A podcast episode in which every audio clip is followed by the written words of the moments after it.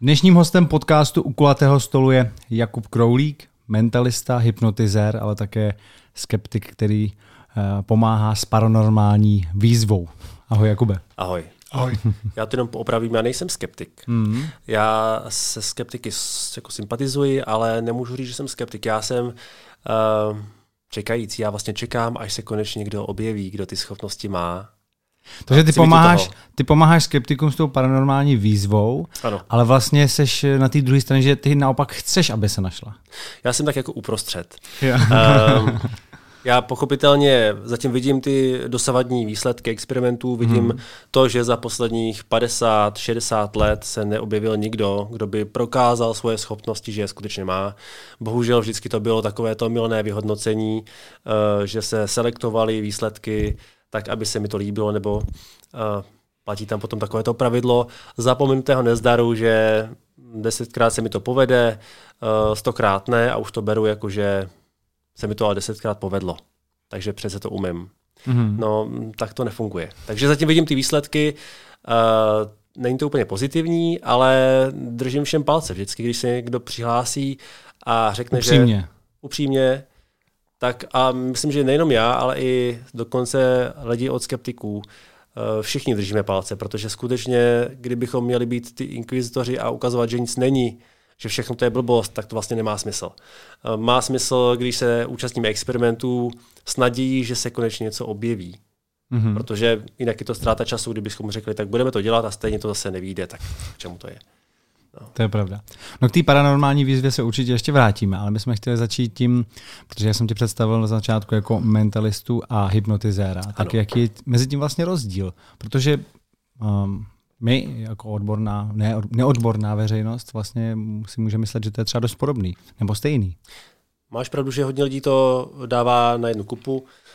Není pravidlo, že každý mentalista ovládá zároveň umění hypnózy a ne každý hypnotizér je zároveň mentalista. To jsou dvě rozdílné věci. Mentalista, eh, mentalistu bych popsal jako psychologického kouzelníka. Eh, je to člověk, který vytváří ve vašich myslích iluzi tím, co předvádí že je to osoba s paranormálními schopnostmi. Takže čte myšlenky, eh, čte tvůj budoucnost, dokáže ovlivnit tvoje rozhodování na několik kroků dopředu, dokáže telekineticky doslova jakoby posouvat třeba tady hrníček po stole. A to všechno, aniž by tvrdil, že má paranormální schopnosti. Pouze vytváří tu iluzi. A toho docílí mnoha způsoby, psychologickými dovednostmi, dokáže pracovat se statistikou, co lidi dělají nejčastěji, jaké jsou naše zvyky a z toho vychází. Zároveň si může pomoct i třeba trikem. A to všechno vytváří tu hezkou iluzi. Uh, takže mentalista vytváří iluzi. Hypnotizér nevytváří iluzi. Hypnotizér pracuje přímo s vaší myslí jako takovou a vytváří vaši novou realitu. Uh, takže vám potom dokonce se může zdát, že ta realita vytvořená hypnotizérem je daleko věrnější, věrohodnější než ta skutečná. Například, když, když vás nechám halucinovat běhající koťátko po místnosti, tak skutečně ho budete vidět, cítit. Když se vám bude uh, linout okolo nohy, budete pocitovat, že to je skutečný, uh, přestože tady nebude. Takže to je ten rozdíl. Hmm. Navíc uh, hypnóza má i další využití, krom Eh, toho, že je to prostě něco fascinujícího, zábavného na ukázku. Dá se používat i pro pomoc lidem v různých potížích, v různých situacích. Eh, mentalismus úplně ne. Eh, všichni sice známe seriál Mentalista, kde Patrick Jane pomáhá vyšetřovatelům, ale to je film, to je seriál, tak to v životě úplně nefunguje. Když jsi zmínil ty halucinace, koťátko, který tady bude pobíhat, jak by se to dalo porovnat k nějakým halucinacím vyvolaným třeba, vyvolaným třeba k drogám, eh, drogama? Prostě třeba někdo si dá nějaký halucinogen, mm-hmm. který mu vyvolá halucinaci. Ano. Tak jaký rozdíl bude mezi touhletou halucinací pomocí LSD a tou, kterou vyvoláš hypnózou? Zásadní, protože uh, halucinaci, kterou vyvolám hypnózou, můžu kontrolovat. Tu mám prostě pod kontrolou a pak, když budu chtít, aby koťátko už zmizelo, tak koťátko prostě zmizí. Hmm. Eh, když si vezmu drogu, tak tam si to běží podle svýho a vlastně musíte čekat, až to prostě přestane. Ale nedá se to úplně korigovat, má to svůj vlastní život. Takže v tomhle pohledu podle mě zásadní, protože uh, máte pod tím kontrolu. Ale pro toho člověka? Pro toho člověka je to realita. Pro toho člověka to je stejně reálné, jako že my tady teďka sedíme a že si spolu povídáme. Nevidí v tom rozdíl.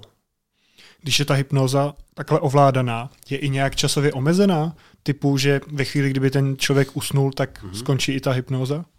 Hmm. No, eh, na to se názory různí. Eh, dokonce jsou i názory, že jenom málo kdy jsme ve svém životě bdělí. Že většinu času jsme v nějakém tranzu jako takovým. Um, já si myslím, že do jisté míry ano, že ten svět okolo sebe my vnímáme na základě smyslu, který máme a my to potom nějak vyhodnotíme.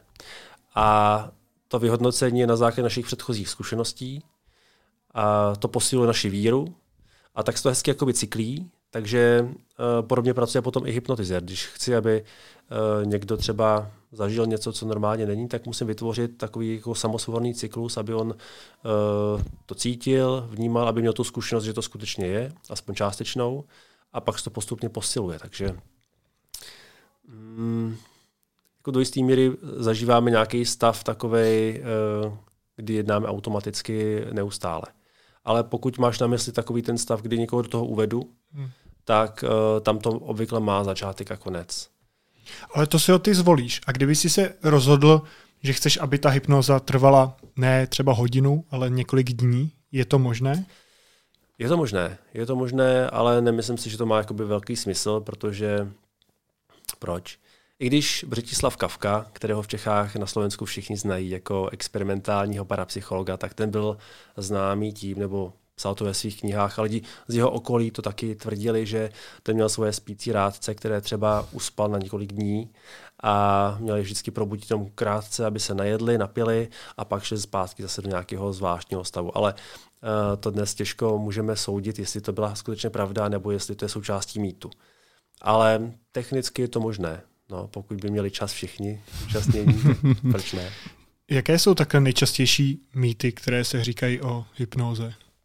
No třeba ten základní, že hypnóza je spánek. Lidi si představují, že hypnóza vypadá, že člověk má zavřené oči, uvolněné tělo, je vlastně bezvládný, tak jako to známe z filmů nebo, nebo z jeviště, ale to tak vlastně být nemusí. Uh, pro mě je daleko víc fascinující to, že můžeme pozorovat stejné hypnotické fenomény, které zažívají lidi takhle vypadající s těma zavřenýma očima a tak, přestože lidi mají otevřené oči, komunikují, myslí si, že se nic neděje a přesto zažijí, naprosto stejné věci jako ty lidi uh, v tom předchozím popisu. To já třeba uh, právě tohle ukazuji i často na svých přednáškách, které dělám pro veřejnost, právě aby si to lidi jak uh, zažili, tak aby to i viděli, protože je to prostě takový mýtus, že hypnoza je spánek, tak ukazuju jak ty klasické ukázky, že teda na spise člověk rozvolněný, úplně jakoby bezvládně může spadnout do svého křesla, židle a to je samozřejmě krásně efektní, ale um, nemálo efektní, možná daleko děsivější potom pro diváky je to, že uh, už si myslí, že se nic neděje. Třeba při tom, když odchází ze sálu, tak přijdou lidi se za něco zeptat a já jim jenom pohledem znehybním nohy, takže uh, zjistí, že přece jsme se šli něco pana hypnotizeroval, on řekl, že mi nejde hnout nohama a fakt nejde. To je divný. Uh, protože si představí, že přece to nemůže fungovat, když neproběhlo to spy, když neproběhlo zaříkávání, když neproběhlo celé to rituální okolo. Ale mm, to je sice hezký, to, to hypnotizeři občas dělají, nebo často to dělají, uh, protože to lidi mají rádi, protože to vlastně čekají, ale není to potřeba. Když víte, kde je ten klíč k tomu, aby hypnoza proběhla, tak to nepotřebujete.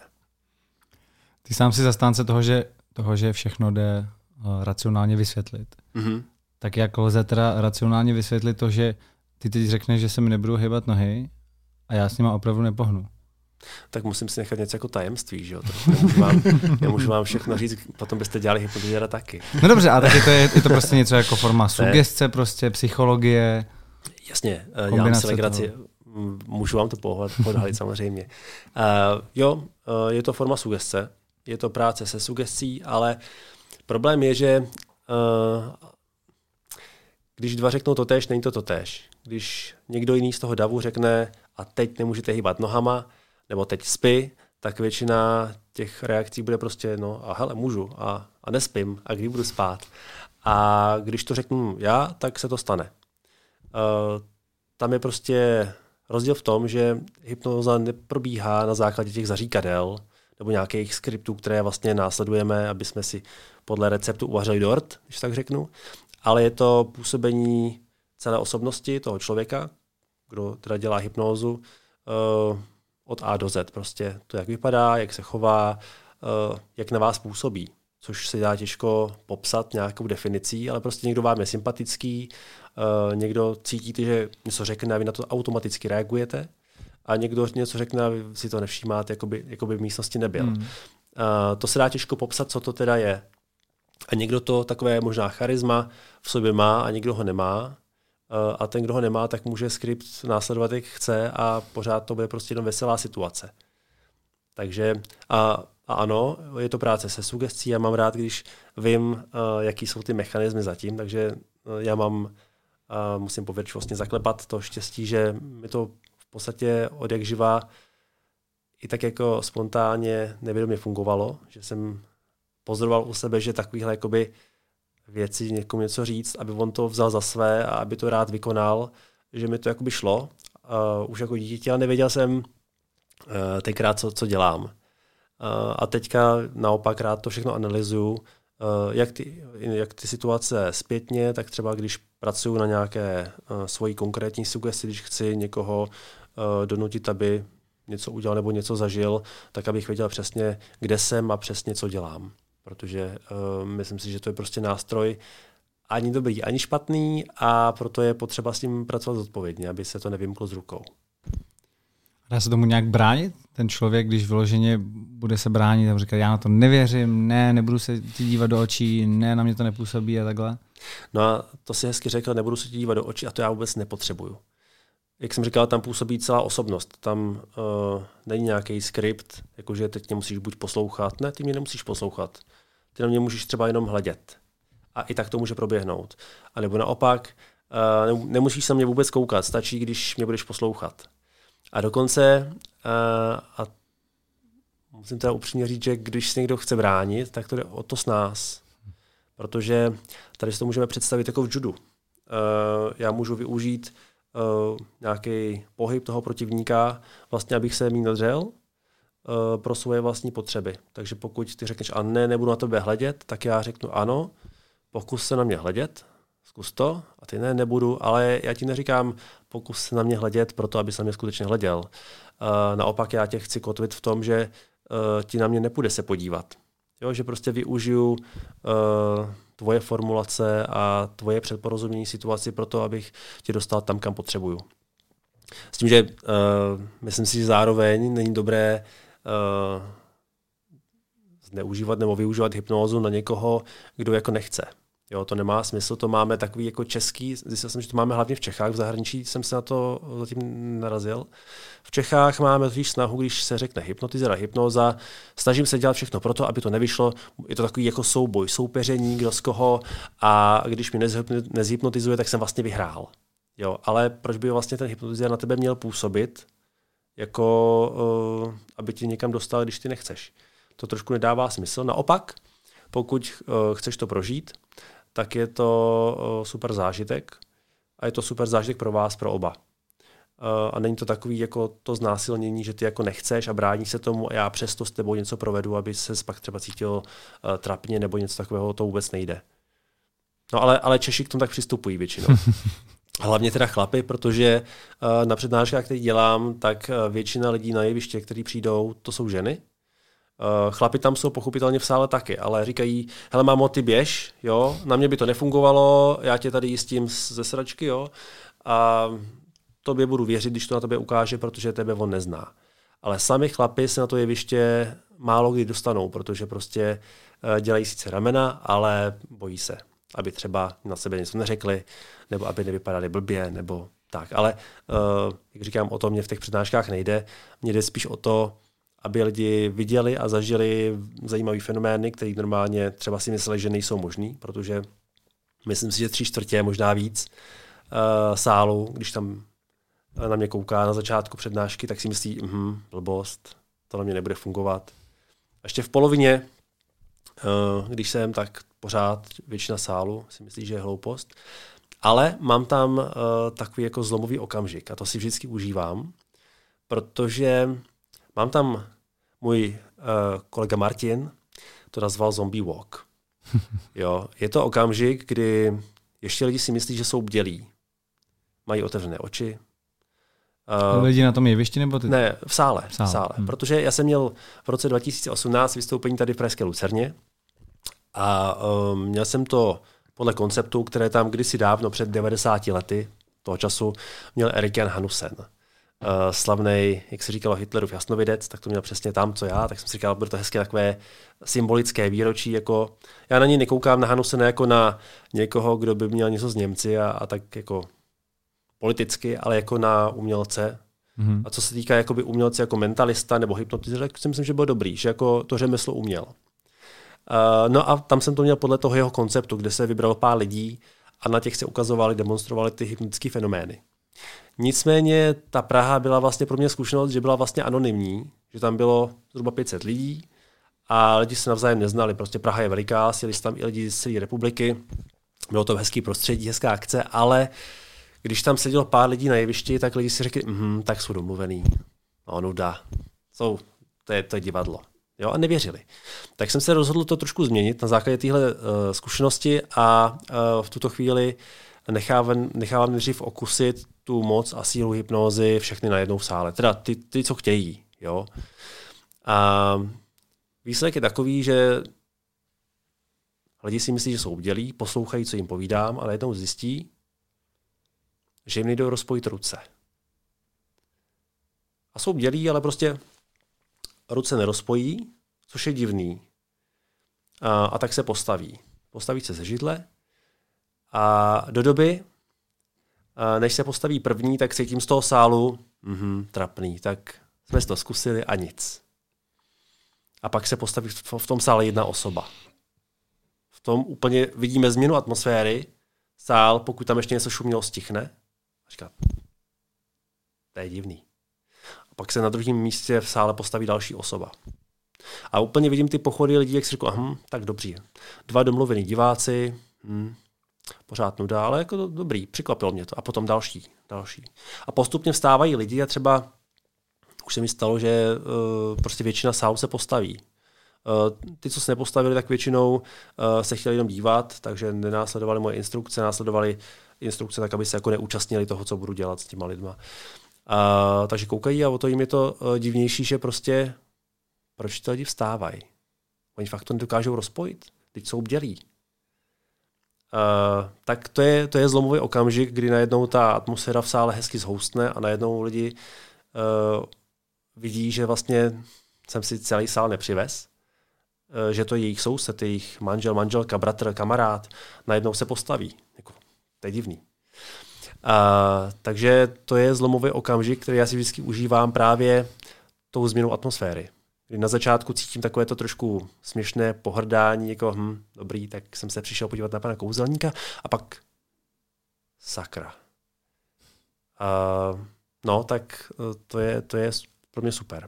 A já si myslím, že to je dobré i pro, té, pro ty diváky, protože uh, mají aspoň všichni nějaký zážitek. Bohužel potom tam už není tolik času, Většinou mám přednášku hodinu a půl a během toho musím ukázat pár zajímavých fenoménů, takže se nemůžu věnovat celému sálu, to by se všichni nudili.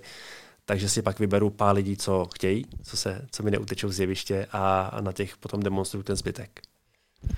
Snažíš se to striktně oddělovat, ten mentalismus a hypnózu, protože kdyby některý z diváků odhalil třeba jeden z triků v rámci mentalismu, tak by to mohlo trošku schodit tu hypnózu.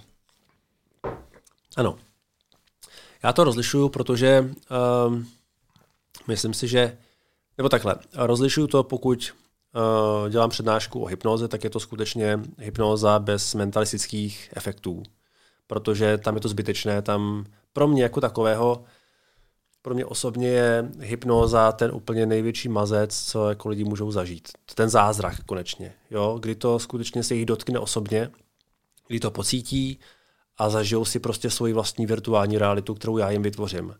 a tam je možný všechno. Tam se objeví slon v místnosti, tam vyjede lokomotiva, která má 12 souprav. Přestože to není možný, tak oni to prožijou. Je to pro ně prostě jako realita a to je něco, co jako mentalista nebo jako kouzelník těžko vytvořím. Um, pokud jsem někde pracující jako mentalista a lidi mají zájem zažít mentalistický efekt, tu iluzi paranormálních schopností, tak ano, tam si můžu dopomoct tou hypnózou nebo sugestí, která může být tím součástí a je to hezký doplněk. Ale není to jako svébytný uh, jev nebo svébytný prvek. Ty jsi říkal, že často na těch lidech to není ani poznat, že jsou v hypnoze. Ano. Dokážeš to ty poznat, kdyby si takhle viděl nějakého člověka, že něco mm-hmm. provádí, jestli je v hypnoze nebo není? Ve většině případech ano, ale... Eh, Podle čeho?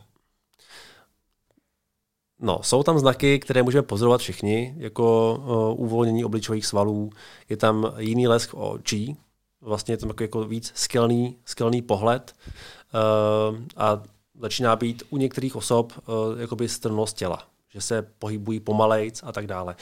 Ale právě problém je, uh, že to není u všech. Jo, každý člověk reaguje trošku jinak a tak je tam potřeba už mít tu zkušenost, uh, že už jsem prostě viděl x set, tisíc lidí v hypnoze, teď vlastně díky přednáškám, které dělám po Čechách, tak to množství lidí, kterými prošlo rukama, je už opravdu veliký a tak už uh, dokážu poznat uh, i ty niance, protože uh, prostě bez té praxe, bez toho, aniž bych ty lidi viděl a věděl, že takhle vypadal a uh, skutečně fungoval dle plánu, dle mýho plánu, tak uh, bez toho by to nebylo možné. Ale nikdo nemůže tvrdit, že pozná všechno, pochopitelně. Uh, nicméně ve většině případech ano. Kdy ty jsi sám byl naposledy v hypnoze? Já naposledy, no, pokud řeknu v té jakoby někým jiným, někým jiným řízené, tak už je to dlouho. Uh, no, to už je dlouho. Tak čtyři roky možná. Uh, nicméně takovou tu autohypnózu, působení sám na sebe, tak uh, to, si, to si užívám poměrně často. Byl to i vlastně jeden z prvních úkolů, které mi dal můj mistr, který říkal, by to se nauč, to se ti bude hodit. A skutečně se můžu doporučit, že se to hodí. Je to o usnutí na povel. Takže si prostě můžu večer doma lehnout a uh, řeknu si spy a vytuhnu krásně, okamžitě, bez dlouhého usínání. To je skutečně super pomocník, protože nestrácím čas tím usínáním a počítáním oveček. Že jo. Uh, no, takže to si užívám poměrně často, hlavně teďka, když je uh, hodně práce a jezdím uh, třeba Slovensko, Čechy kvůli natáčení, tak, tak tam je to dobrý. Kromě toho, že to je teda jako skvělý, uh, neopakovatelný zážitek a hypnoza, tak jak může pomoct uh, reálně člověku, nebo může vůbec pomoct člověku? Může, může a používá se občas. Uh, je to výborný pomocník na uh, řešení bolesti, pokud má nějakou bolest, tak tou hypnózou je možné tu bolest nějakým způsobem transformovat, aby to nebylo tak strašné, buď, anebo aby, abyste ji necítili. Nicméně tam vždycky upozorňuji, že to není jako, není to dobré dělat jako samo, samo o sobě, když za vámi někdo přijde, aby byste to uměli, že prostě řekneš tak už tě ta noha nebolí, většinou ta bolest signalizuje nějaký problém, takže určitě je dobrý řešit ten problém a neřešit jenom tu bolest, protože to by se potom mohlo spíš uškodit, víc uškodit, než pomoct. Eh, zároveň se s hypnozou můžou řešit fobie, pokud se někdo bojí pavouků, létání nebo kouření. Může vám pomoct přestat kouřit. Na to všechno se dá pomoct. Eh, jsou i hypnoporody a tak dále. Ale tady musím hned dodat, že já nejsem hypnoterapeut, Mm-hmm. Já jsem vzděláním religionista, takže uh, to je trochu uh, jiný žánr. Uh, jasně, um, umím ty věci, mám, mám uh, v tom vzdělání, jak, jak se co dělá, jak lidem pomoci, ale uh, zdravotní věci a psychické věci, prostě terapeutická práce, uh, tu nechávám na lékařích, protože uh, do jejich rukou to patří. Uh, já se věnuju své oblasti, uh, a o to víc mě baví. Moje oblast je vlastně pozorování lidí na alternativní scéně, třeba i na té náboženské a uh, studium jejich technik, abych uměl to, co charizmatičtí pastoři nebo různí guru v náboženských skupinách, uh, kteří na vás působí, vy se do nich zakoukáte, odevzdáte jim všechno svoje mění, ještě si půjčíte od kolegů a na všechno zapomenete. Tak uh, to jsou techniky, které uh, jsou předmětem mojí práce, které mě zajímají, protože uh, sice se to nevnímá kolikrát jako hypnóza, uh, setkáme se s tím pod jinými názvy. Uh, hovoří se o energiích, o bytoch z jiného světa, o božstvech, přenášení fluida, prostě různé názvy to má, ale když se na to podívám já jako hypnotizer, tak jsem schopný rozklíčovat jednoduché fáze toho, co oni dělají a problém je, že většinou to dělají jako intuitivně, nevědí, co dělají. Takže tam to berou potom jako řemeslo nebo umělecké řemeslo, že se ten někdo, kdo to teďka dělá, ten guru, to naučil od někoho před ním a od někoho předtím. Pak jsou taky případy, že se v životě toho člověka stalo něco, třeba do něj uhodil blesk a v ten moment on začal věřit, že má nějakou schopnost. A tak silně, jak on to, v to věří, tak je schopný to se stejnou mocí přenášet i na ty ostatní lidi okolo sebe a uh, to všechno je jako velice zajímavé poznat pro mě. Uh, a samozřejmě se to chci naučit. Že jo? Hmm. To je jasné. A ta hypnoterapie, teda i když ty říkáš, že se jí nevěnuješ, tak je to zajímavý uh, a je to vůbec nějak braný třeba i z hlediska toho, z té medicíny, protože třeba ta, zá, ta závislost mm-hmm. na, mhm. na drogách nebo třeba na cigaretách, jak jsi zmiňoval, ty pokud by byla nějaká aspoň 50% šance, že člověk se této závislosti zbaví, tak to by přece pak uh, musel využívat každý, kdo se té závislosti chce zbavit, ne? Protože normálně chápu, že alternativní medicína a něco takového je úplně jako někde jinde a když člověk hmm. přijde s nějakým problémem, tak by určitě měl vyhledat klasického lékaře a tam, tam se vlastně svěřit do nějaký péče. Ale s tou závislostí mu často nemůžou nějak pomoct, pokud ten člověk sám od sebe nechce. Hmm. Tak pokud by Eh, vlastně neměl tu svoji pevnou vůli a vyhledal nějakého hypnoterapeuta, tak s eh, jakou pravděpodobností mu třeba pomůže? Tak pokud on sám nechce, tak mu nepomůže no, jasně, ani svěcená voda, tak se říká. A pokud on sám chce, tak pak ještě důležité zmínit, že jsou různé druhy závislostí. Takže uh, jsou druhy závislostí, se kterými ta hypnoza si výrady a pomůže, a, a s některými ne. Takže není to jako všelek, že na všechno budeme ordinovat hypnózu a je to bezbolestné a okamžité. Eh, tak to nefunguje, ale uh, v určitých případech ano, v určitých případech funguje.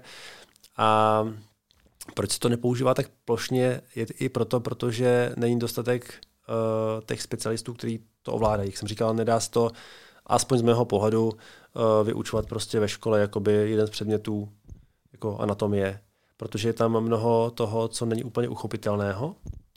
A, a dneska jsou, ano, i tady v Čechách různí semináře třeba pro uh, lidi z medicínských oborů, jako na hypnózu.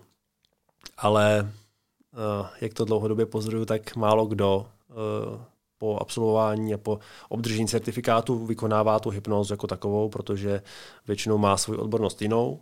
Tohle to vnímá jako doplněk a já si myslím, že hypnóza nejde hypnozu nejde užívat pouze jako doplněk vzhledem k tomu, jako když to chce někdo pořádně použít, protože pokud to děláte jednou za rok, tak pak nemáte žádný výsledky, protože hmm. není tam ta zkušenost a pokud máte jinou specializaci, tak si myslím, že je dobré se toho držet a pokud chcete hypnózu, tak si pozvat někoho, kdo prostě se věnuje tomu, je to jeho hlavní obor, protože potom tam můžou být ty výsledky. No. A musí k tomu mít člověk nějaký predispozice? Já si myslím, že jo. Já, já to vnímám prostě jako umělecké řemeslo nebo jako umění. Když se chci stát uh, uměleckým truhlářem nebo takovým tím, tak uh, půjdu na truhláře, ale ne každý má prostě vkus a nebo takovou preciznost, aby dokázal udělat obraz interzie prostě z kousíčků, mozaiku. Uh, někdo prostě má, má přesnost na centimetr, někdo to má na desetinu centimetru. Uh, podobně tady uh, v hypnoze Eh, já si myslím, že když absolvujete kurz nějaké na hypnózu, tak co můžete docílit je nějaký uvolnění. Tak jako ve většině případů uh, přirovnal bych to třeba tomu, když si dáte na gauč 20 po obědě, tak se uvolníte prostě příjemně. K nějakým jakoby, uh, vyšším efektům nebo k hlubší práci už potřebujete mít cit na okamžik na toho člověka, trošku předpokládat, co udělá, být o krok napřed. Podobně jako mentalista, k tomu se mi to trošku, to mentalismo, mentalistování hodilo, že jsem uh, tam poznával, že ano, že musím uh, vědět, co ten člověk asi udělá, s tím počítat a podle toho se zareagovat, podle toho zvolit slova, podle toho buď něco udělat, nebo neudělat. A to se musí prostě v ten moment konkrétní vycítit. Když to uděláte jenom třeba o vteřinu později, tak už, už je to pozdě. A to se dá prostě těžko učit. No. A, a k tomu, když máte ten cit na to, tak je dobré vědět know-how zatím, vědět, uh, jak se používá sugestce, jak s ní pracovat, tak to jedině podpoří to všechno. Určitě nás teďka někdo sleduje, poslouchá, kdo nevěří vůbec mm. hypnoze. Co bys jim doporučil, kromě toho přijít třeba na tvoje představení a zažít hypnózu, nějaký vědecký studie, nějaký video, kde by, kde by získali víc informací? Jo. Uh, videí je dneska hrozně moc a video já osobně nedoporučuju, protože na videu může být cokoliv. I díky tomu, že dohlížím na paranormální výzvu a, a tak, tak vidím, že prostě video uh, snese všechno možné. Navíc dneska, když ho natáčíme, uh, tak už jsou různé post-efekty a už se velmi těžko pozná, jestli to fakt bylo natočené takhle, jestli to je realita. Na videu neodhalíme ani to, že jsou lidi domluvení. Jo? Uh, prostě můžu se domluvit s váma, že natočíme pěkný video, abych byl velký hypnotizér mistr a uh, diváci to budou vnímat, aha, tak to tak je. Přitom to může být hmm. jakkoliv. Jo? Uh, takže video nedoporučuji, doporučuji určitě osobní zkušenost. Um, buď pokud někdo chce zažít nějakou skutečně autentickou, kde teda sice nevědí, co dělají, ale dělají to kolikrát zajímavě, tak doporučuji navštívit nějakou zahraniční evangelikální konferenci. Já jsem měl veliký zážitek z toho, že jsem v Londýně navštívil konferenci Benny Hina, což je takový evangelikální pastor, kazatel, kaže teologii prosperity, že řeknete A a potom Bůh řekne B. A bylo to úžasné, protože já jsem se tam přihlásil, abych poznal ty techniky jako dobrovolník tehdy. A představte si sál, kongresový sál, kde je 2000 lidí. Uh, já, protože jsem byl běloch a v obleku, tak měl dopředu. Přestože jsem tehdy měl jakoby jazykovou bariéru, tak prostě běloch, tak dopředu budeš tady hlídat VIP zónu a mít na starosti svých 100 lidí. Uh, ostatní dali do ostatních sektorů uh, a pak přišel pastor Benihin, uh, řekl pár slov, uh, no a potom mávnul rukou a zakřižel fire. A v ten moment byla apokalypsa okolo mě.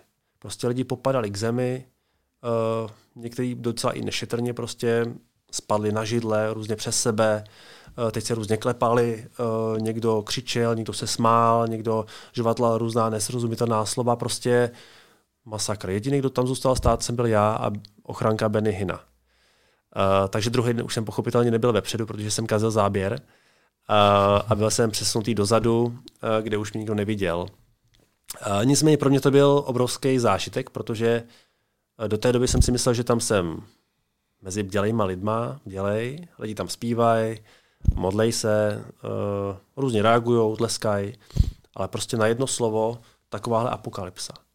No to bylo, to bylo neskutečný. Takže uh, něco takového, pokud by to chtěl někdo zažít, tak doporučuji navštívit. Uh, mám informace, že tehle pastor, který mluvím, byl i v České republice, ale v České republice to není ono protože my jsme uh, specifické publikum, já to vnímám i u sebe na přednáškách, tak proto jsem oceňoval pastora Benny Hina a jeho kolegy, že našli odvahu přijet do Čech, protože je rozdíl říct v Americe, kdo chce si to zažít, pojďte sem. To se zvedne celé publikum a jde k vám na jeviště. Řeknu to já tady v Čechách. Ptal jsem se třeba posledně ve Slavičíně, eh, kde bylo nějakých třeba 100 lidí v sále, říkám, kdo jsem přišel proto, aby si hypnozu sám prožil. Zvedněte ruku. Po dlouhém váhání mm, zvednul jeden člověk ruku, jakože jak je, možná teda já, když nikdo jiný, a, a ostatní ne. Ostatní, mhm, tak já počkám. Počkám a mm, záleží, já tomu nevěřím, ale co kdyby náhodou, jo, to je úplně jiný přístup. A takže jiný přístup na těchto konferencích prostě ten Londýn, kde byli většinou Indové, uh, černoši v publiku, tak byl plný emocí, prostě jelo to tam jako na rokovém koncertě a bylo to úžasný. Uh, v Čechách uh, je to takový vždycky vlažnější, není to úplně ono a i třeba ten zahraniční kazatel, přestože jeho kvality můžou být dobrý, tak tady má přeci jenom přes překlad nějakou jazykovou bariéru, která mu neumožňuje tak naplno působit na ty lidi. Nicméně i tak to může být zajímavý zážitek. U toho Bennyho Hilla s, s tím tvým uh, zážitkem, tak mě překvapila jedna věc, že ty jsi byl jako překvapený z té reakce těch, v tom, těch lidí v tom publiku, ano. protože jsi říkal, že jsi měl dojem z toho, že to jsou jako bdělí lidé a najednou všichni tam teda také lehli mm-hmm. a ty jediný si zůstal jako stát, ale vlastně bych čekal, že si odhalil ty jeho techniky, ale to asi pak zase nesedí s tím, že se byl překvapený tou jejich reakcí toho publika. Takže buď si jakoby odhalil ty techniky a čekal by si jakou reakci, nebo tě to jako samotného překvapilo? Já to dosti, já jsem, já jsem to nečekal tak mocný. Já uh, jsem to měl nakoukané, proto jsem tam jel na tu konferenci se podívat, abych to zažil. Ale uh, znám z videí, že to prostě položí prvních pár řad, třeba 10-20 řad, lehne a ostatní zůstanou stát a prostě sledujou. Uh, ten večer, když jsem tam byl já, tak možná to byla mimořádná konstelace, možná byl v mimořádné formě, nevím. Uh, tak to bylo o to mocnější, že prostě lehli všichni. Aspoň tak, jak se dneska pamatuju, možná to je taky už po letech zkreslené, ale uh, prostě byl jsem unešen z toho, že kam jsem se podíval, tam lidi leželi až úplně dozadu. Takže čekal jsem, že polehá pár lidí vepředu, ale že lehnou takhle všichni, že to bude tak jako velká apokalypsa, jak jsem to tehdy vnímal, tak to mě překvapilo. Jinak já jsem nelehnul proto, protože už jsem na to byl připravený, už uh, jsem věděl, co přijde a byl jsem tam z jiného důvodu. Takže uh, když bych lehnul jako ostatní, tak bych si to tak neužil ze studijních důvodů. Že jo? A k tomu ti pomohl tvůj nějaký, jako tvoje znalosti, vědomosti? Ano, ano. Nebo stačí na to jít pětkrát a když už tam je člověk popátý, tak to na něj nemá žádný účinek? Ne, naopak, když jsem se popátý, tak už lehnete ještě, než to řekne. To je rychlejší. Ale, ale... ale ty jsi říkal, že ty sekuritáci nelehli. Ano. Což u sekuritáku nepředpokládám, že to jsou nějaký mentalisti nebo ne, uh, hypnotizéři. Ne, ne, ne. Uh, ty nelehli proto, protože tam byli v práci a měli uh, se soustředit na to, obcházet ty svoje sektory a hlídat. Takže možná dokonce ani neposlouchali, co se uh, mluví, co, co je z reproduktorů, měli sluchátka a někdo je z režie řídil, uh, aby teda zabezpečili uh, to bezpečí a klid v sále. Uh, takže proto. Pochopitelně i u mě na přednáškách, pokud někdo přišel, aby si jenom díval a neúčastnil se, tak pokud nebude aspoň ze začátku chvíli následovat moje instrukce a bude teda následovat ty, kterým zadám, ať to dělá nějak, ať to na ně nepůsobí, hmm.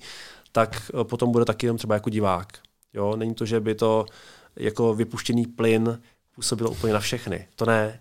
Uh, ale na ty, co aspoň chvíli, minutu, dvě, uh, přistoupí na to, že teda si něco zkusí, uh, budou aspoň takhle chvíli následovat moje instrukce, tak uh, potom už zažijou to, co ty ostatní. Může tohle divák zažít ještě u někoho jiného, třeba v České republice? Nějakého Čecha, který by měl takovýhle vystoupení? V České republice ne. V České republice ne. Já v podstatě tím, co dělám, uh, se snažím oprášit takovou tradici, kterou tady byla, která tady byla za první republiky. To tady bylo více lidí, kteří vlastně dělali něco podobného. Uh, už zmíněný třeba Břetislav Kavka uh, například, nebo František Bardon. Ten jezdil také hlavně v zahraničí a jsou takové třeba dvě jména, které lidi znají a ty dělali něco takového a byly to, aspoň co dneska víme, co se, co se nám z knih a svědectví dochovalo, skutečně osobnosti, které dokázaly působit mimořádně. No, takže. Jsou v té hypnoze nějaké hranice, které ne, že by se neměly překračovat, ale že nejdou překročit, typu donutit někoho udělat trestný čin nebo vyskočit z okna, zamilovat se do někoho? No, to je velmi častá otázka a zajímavá, na kterou se um, nedá asi jednoznačně odpovědět, kdybychom se uh, drželi výzkumu, protože výzkumníci bohužel, ne, bohužel výzkumníci prostě nemůžou udělat experiment, který uh, by ohrozil zdraví a život.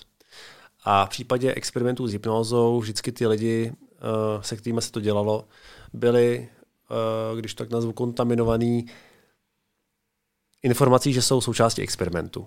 Takže někdy tam vzadu v hlavě věděli, že ten experimentátor s nima nemůže udělat něco, co by je ohrozilo, nebo že by spáchali mm-hmm. skutečný kriminální čin.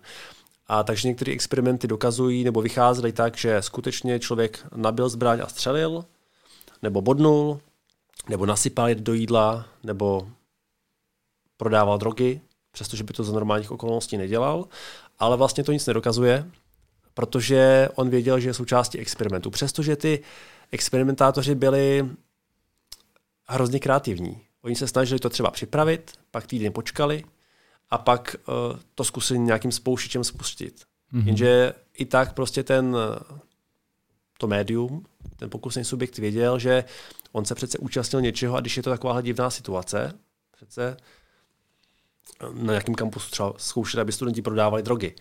Do té doby je nikdo neoslovil a pak si prostě dali jedna a jedna dohromady, že hele, před 14 dny před týdnem jsem byl na nějakým experimentu s hypnózou a možná, že to souvisí, tak to buď prodávali nebo neprodávali, ale vlastně na tom výsledku potom nezáleží, protože to bylo uh, znehodnocený tím, že si to někde vzadu řekli. Nicméně z mého pohledu spáchat nějaký kriminální čin uh, důmyslný jako arciparouský je možný pomocí hypnózy, protože pokud nemáme tu záklopku, co mají vědci, a dáme tomu nějaké zarámování, nějaký kontext, který nám umožní to provést, tak skutečně se podle mě může stát, že někdo někoho může střelit třeba. Uh, asi bych řekl, že se to nestane, když řeknu otoč se a zastřel svého kamaráda. Jo, ale když řeknu, podívej se, proti tobě běží rozzuřený pes, jo, chce zabít tebe a tvou rodinu, tak velmi, velmi pravděpodobně vezmeš první, co máš po ruce a budeš se bránit. A už budeš halucinovat něco jiného, než kdo stojí před mm. tebou. Tak třeba tohle je něco, co se nedá experimentálně vyzkoušet, ale, ale je to docela pravděpodobné, že se to stát může.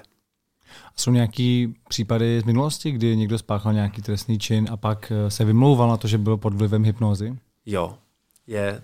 Uh, třeba eh, je tady loupež v bance, která byla svého času na titulních stránkách všech novin, protože loupež v bance v hypnoze, to je sen všech. Vlastně to je i věc, na kterou se mě ptá nejvíce žen na přednáškách. Jo. Muži se ptají na jiné věci, ale ženy vždycky zajímá, jestli je možné vyloupit v banku, že by třeba na někoho uh, zapůsobil hypnózou, on by to potom zapomněl, že jo? ale loup by jim přinesl. Tak uh, to je jejich takový jako sen. No. A svého času to bylo jako uh, v diskurzu. Problém bylo, že to byli dva, dva muži, kteří už měli za sebou nějakou kriminální minulost a potkali se ve vězení. Jeden byl propuštěný dřív a spáchal právě loupež tak, že naběhnul do banky, uh, hodil, jim to, hodil jim tam tu tašku, ať mu dají peníze. Uh, oni trochu protestovali, uh, tak on se trochu polekal, vyběhnul ven z ty banky a nasednul na kolo a ujížděl. Pak ho ještě bohužel venku začali linčovat lidi, protože to bylo v zimě, tak jsem ujížděl blbě. Takže nebylo to úplně povedené. Kdyby vás to zajímalo jako celá story, tak se potom podívejte na můj Patreon, kde to jako hmm. víc rozepisuju, protože zjistil jsem, že v české literatuře Eh, jsou některé ty případy popsané, ale jsou tam vlastně jenom naznačený. A kolikrát to naznačení uh, úplně otáčí ten případ jako takový. Takže to, co se o tomhle případu eh, v české literatuře psalo, to uh, popisovalo jako obrovský kriminální čin a uh, v podstatě řekli, ano, bylo to tou hypnózou asi. Na druhou stranu, když se potom uh, vidí ten celý kontext, když jsem si dohledal na stránkách kriminalistů tam místních, jak to vlastně bylo, aby tam byla uh, celá souvislost, tak to je docela jako spíš komický případ. Byl to pokus. Pokus někoho, ale jeho záminka právě mohla být, že on by to šel loupit stejně, hypnoza, nehypnoza, a uh, ta hypnoza mohla být uh, dobrým alibi, že hele, já to nemůžu, já jsem vlastně oběť, nejsem pachatel. Um, pachatelem je ten člověk, co je ještě pořád ve vězení. No, to je, ale stalo se to. No jak se to pak dá zpětně takhle ověřit? Nedá. Nedá. Vy můžete tvrdit cokoliv. Vy můžete tvrdit cokoliv, že jsem vás dneska právě tady u mikrofonu zhypnotizoval, oba dva, a šli jste proto vyloupit tady hmm. k Českou národní banku. No a, a můžete to tvrdit. No já budu tvrdit, že jsem to neudělal. A, ale dokázat se to nedá, protože prostě pokud nebudete mít zrovna ty typické znaky uh, pro hypnózu, tak to nikdo nepozná. A i když je budete mít, no tak to třeba, jenom, třeba jen tak vypadáte. Třeba jste byli po flámu, proto jste tak jako relaxovaný. Jo? uh, prostě zpětně se to dá velice těžko nějakým způsobem analyzovat nebo dokázat. Protože v jednom filmu bylo uh, řečeno, že jako nejlepší vrah je ten, který neví, že je vrah. Je to tak, to je uh, Škorpion, že jo? Uh, nevím, jestli to byl přímo tenhle ten film, možná to, bylo ve více, možná to bylo ve více filmech, a právě to bylo tom, že ho jako uh, na, zhypnotizoval a on vlastně jako zabil a pak v tu chvíli, kdy skončila ta hypnoza, tak ten člověk prostě nevěděl, že něco takového udělal a tím pádem nebylo pachatele. No. Protože on, já si myslím, kdyby ho dali na 20 detektorů... Já si myslím, že to je tehle film s Woody Allenem, eh, který je mimochodem uh, zajímavý z několika důvodů. Za prvé je to z toho, že... Ne, pardon, to si pletu. To si pletu. Woody Allen je něco jiného, ale nicméně tam, tam, k tomu se vrátím. Tohle to bude nějaká bláznivá střela nebo něco takového. Tam totiž jo, byla zápletka, že hmm. hlavní arcipadouk zmáčknul čudlík a nějak hmm. elektronicky jo. aktivoval jo. něco na hodinkách hmm. a to toho člověka do, do, do hypnózy hmm. a pak tam pronesl tohle. Ale mně se, když si to řekl, vybavilo právě to z toho, s tím Woody Allenem film, kde teda právě několik zápletek, vlastně všechny, co se hypnózy týkají, je tam jak to, že tam byl nějaký fakír, který na firmním večírku hypnotizoval lidi, a nechal dva, kteří se vlastně v reálném životě neměli rádi, do sebe zamilovat. Takže to byl první hezký efekt. A potom ale, když je posílal zpátky si sednout, tak v nich zanechal spouštěč na pozitivnickou sugestci, aby vlastně příště, až jim řekne Madaga- hmm. Madagaskar třeba, tak aby najednou vstoupili do tranzu a byli přístupní jeho návrhům. Takže potom Woody Elena poslal ukrást nějaké šperky, přestože on tam hraje člověka, který řeší právě pojistné loupeže, krá- hmm. pojistné podvody. Uh, takže tam potom je hezká scéna podobná třeba jako potom později využíval Darren Brown ve svých pořadech, kde zazvoní telefon, jeho zvednete, někdo tam něco řekne a vy už najednou jste v tranzu a, a konáte to, co někdo v telefonu říká. Což je technicky možné. No. Je to možné takhle uchovat třeba to jedno slovo, ten spouštěč po několik týdnů, měsíců, že pak ty by si třeba nám řekl po měsíci jedno slovo a najednou my bychom se vrátili zpátky do té hypnózy? Je to možné, je to technicky možné. Já posthypnotickou sugesti rád uh, ukazuju právě na svých přednáškách. Uh, hmm. Když nastavím jako spouštěč jedno slovo, tak uh, automaticky potom někteří z těch médií na jevišti reagují. Pro diváky je to zábava, ale samozřejmě to je hezká ukázka toho, co je možné, protože díky tomu, že to jsou takové vlastně modelové experimentální podmínky tam, tak se tomu snaží i lidi trošku bránit, přestože vědí, že se potom neubrání. Takže například třeba, že vás to donutí, jedno vyslovení mého slova vás donutí vstát ze židle.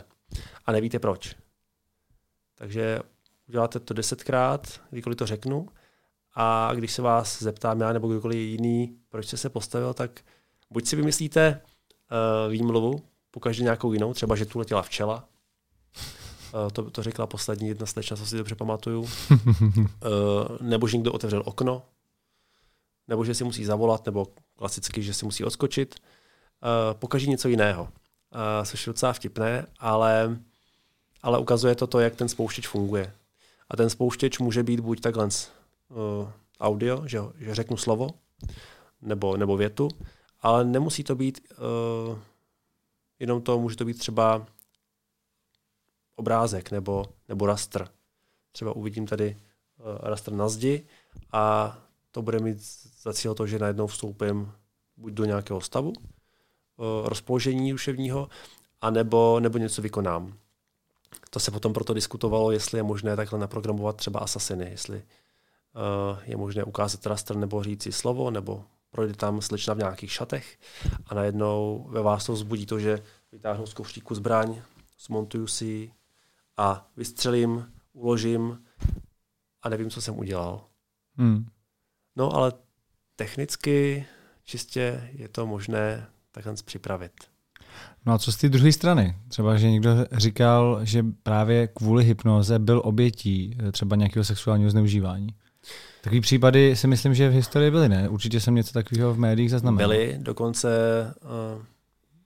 uh, je jeden příklad, který, který po dlouhém náročném hledání jsem objevil, který byl odsouzený. Hmm. Ostatní případy nebyly až tak jako průkazné. Vždycky to bylo takové to, že uh, já mám pocit, že jste mě sexuálně zneužil v hypnoze, ale vy říkáte, že ne a vlastně si tak jako jeden tvrdíme uh, něco a vy, vy zase něco jiného. Takže těžko, těžko pak se něco dokazuje, jestli to bylo se souhlasem, nebo jestli to bylo s donucením hypnoze, nebo jestli vůbec hypnoza byla potřeba, jestli to nebylo uh, donuceno nějak jinak. Jo? Ale co se týká hypnózy, tak uh, tuším, že v Ohio, někde ve státech, teď vám přesně neřeknu teda jméno, omlouvám se, ale je tam případ rozvodového právníka, který, když k němu přišla žena řešit svůj rozvod, taky řekl, aby se posadila, aby se uvolnila a působil na ně na ty ženy jako hypnoticky eh, s jasným cílem ženu sexuálně zneužít. Um, tomu pravděpodobně nějakou dobu fungovalo až do doby, když si jedna z těch žen všimla, že má na sobě nějak špatně zapnutou halenku a tak potom po konzultaci pravděpodobně s policií si vzala záznamové zařízení do kabelky na to další sezení a tak tam nafilmovali uh, působení slova toho právníka, který skutečně se snažil uh, tu ženu uvolnit, vlastně dostat do nějaké jako hypnózy a potom, aby jako byla vzrušená, když ho uvidí a, a tak. Takže tenhle případ byl potom dořešen až do konce i s důkazem. Hmm. Uh, v těch jiných případech, když nepoužijete slovo hypnóza nebo sugestce, tak se vlastně může docílit velice podobného efektu nebo cíle, akorát používáte slova jako energie, nebo aura, nebo prostě cokoliv vás napadne na té alternativní, na té alternativní scéně a potom se to nedává do případu jako s hypnózou, potom možná těch případů je daleko víc, ale nepodařilo se mi dosud takové případy najít, protože prostě tam se ty termíny nepoužívají, takže tam je to v jiném kontextu a mm, bohužel potom soudci nevědí, podle čeho rozhodovat, uh, právníci nevědí, kam to zařadit, uh, v podstatě prostě najít případ vyloženě, kde by hrála roli hypnóza, jak u nás, tak i v zahraničí, je velmi, velmi, velmi těžký. No. no a co třeba, když se takhle člověk, hypnotizér, dostane před soud, tak mm-hmm. může hypnotizovat soudce nebo porotu, nebo tu druhou stranu, aby ho vůbec nežalovala. No, to je potom problém, no. Říkám si prostě, ta, ta situace, jestli to někdy, jestli znáš takový případ, že třeba se ten člověk dostal před soud a ten soudce nebo ta porota, kdo o tom rozhodoval, pak teda vlastně řekl úplně nesmyslně, všichni očekávali, že bude třeba odsouzený a on pak řekl, ne, je nevinný. no takový případ úplně neznám. Znám případ uh, taky ze spisu, kdy uh, se jednalo o nějaké se zneužití ženy. Uh, nicméně je to s otázkou, jestli že to vážně bylo tak, jak uh, byla ta kauza řešena, protože k důkazům přicházeli vyšetřovatelé regresí, zase v hypnoze. A to je problém, protože eh, regrese ano, můžu vám pomoci roz, rozvzpomenout se na určitý uh, vzpomínky nebo děje v minulosti, ale není to, jako kdybychom si představili teďka, že se nahrál videozáznam a vy si ho přehráváte zpátky, tak to prostě nefunguje. Vy si rekonstruujete tu minulost na základě nějakých markantů v té minulosti a pomocí potom fantazie v podstatě si to dokreslujete, co tam je tak pravděpodobné, že se stalo.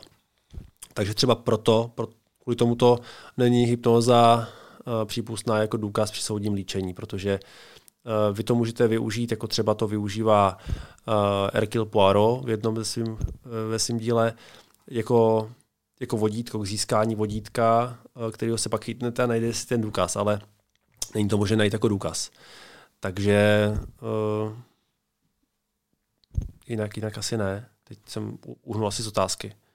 Tam, já jsem se ptal na, třeba na ty soudce, nebo ano, ano. případně i kdybych byl za mřížema a zhypnotizoval dozorce, aby mě pustil, nebo něco takového. Jo, uh, už vím. Mířil jsem tam, že uh, byl ten jeden případ, kdy hypnotizér údajně měl působit na tu vypovídající ženu, aby když ho uvidí, aby vlastně nebyla schopná vypovídat, aby na všechno zapomněla, když on třeba hmm. řekne nějaký klíčový slovo. Uh, tak tam asi je to uh, jediný případ, co, co, co mi napadá, uh, ale není to tak jako úplně jednoduché, že byste úplně hypnoticky působili na všechny. Uh, spíš se hypnoza používá jako ta pomůcka, že, že vám pomůže se rozpomenout Eh, na něco, co potom musíte dohledat ještě v dalších důkazech. Jsou nějaká rizika, kdybych já se třeba přihlásil jako dobrovolník na tvým představení, že bych chtěl zkusit tu hypnózu, může se tam něco nepovést? Hrozí mi něco, že bych si z toho odnes třeba špatný zážitek nebo i hůř? Hmm. V podstatě ne. Uh, hypnoza, jak jsme si bavili, na začátku, není nějaká chemická látka v těle, která by tam byla uh, uměle přidaná. Uh, stav podobný hypnoze v podstatě zažíváme denodenně uh, i samovolně, třeba takové denní snění, jo, když se někam zakoukáme, zahladíme nebo začteme a přestáváme mít takový ten pojem o čase, o prostoru okolo nás, takže když na nás potom někdo mluví, tak nevnímáme, že na nás mluví. A, takže to zažíváme často. A, podobně to zažijete i potom na přednášce. Takže se do vás nic nekontrolovaného o, nedá, co by si žil vlastním životem. Um, určitě ale není dobré nechat na sebe působit uh, lidi, ke kterým nemáte důvěru, protože je to prostě nástroj, který není ani dobrý, ani zlý. Je dobrý a zlý tak, jak se použije. Takže pokud by někdo vám chtěl něco způsobit, udělat nějak, nějaký blok nebo sugestí na vás způsobit jinak, než byste si přál, tak i to je možné samozřejmě. Ale pokud se s tím pracuje zodpovědně, eh, tak k nějakému úrazu nebo hmm. eh, k nějakému omylu tam prostě dojít nemůže. Ale v tom případě ten člověk asi neřekne, že teď bude hypnóza. Ano, ano. A jako ten právník třeba, ano. ten jim určitě neříkal, teď vás hypnotizuju. Ne, tam, tam slovo hypnoza nepadlo. Tam, hmm. tam se bavili o tom, aby si odpočala, aby si uvolnila, hmm. ať si udělala pohodlí a volíte prostě jiná slova. Hmm. A, a to by se to někdy vymklo z rukou, takže si vlastně hypnózou zapůsobil tak, jak si nechtěl?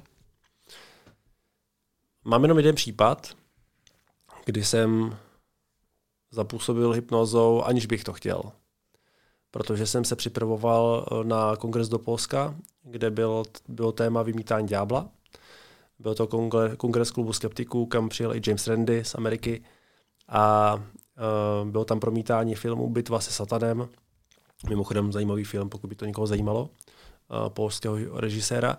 Já jsem tam měl potom svoji prezentaci s ukázkou právě, eh, jak lze vytvořit stav nebo zážitek posednutí dňáblem. A protože to bylo anglicky, tak jsem trénoval svoji výslovnost se svojí ženou Claire, která je teda uh, bilingvní, takže anglicky umí vel, velmi dobře.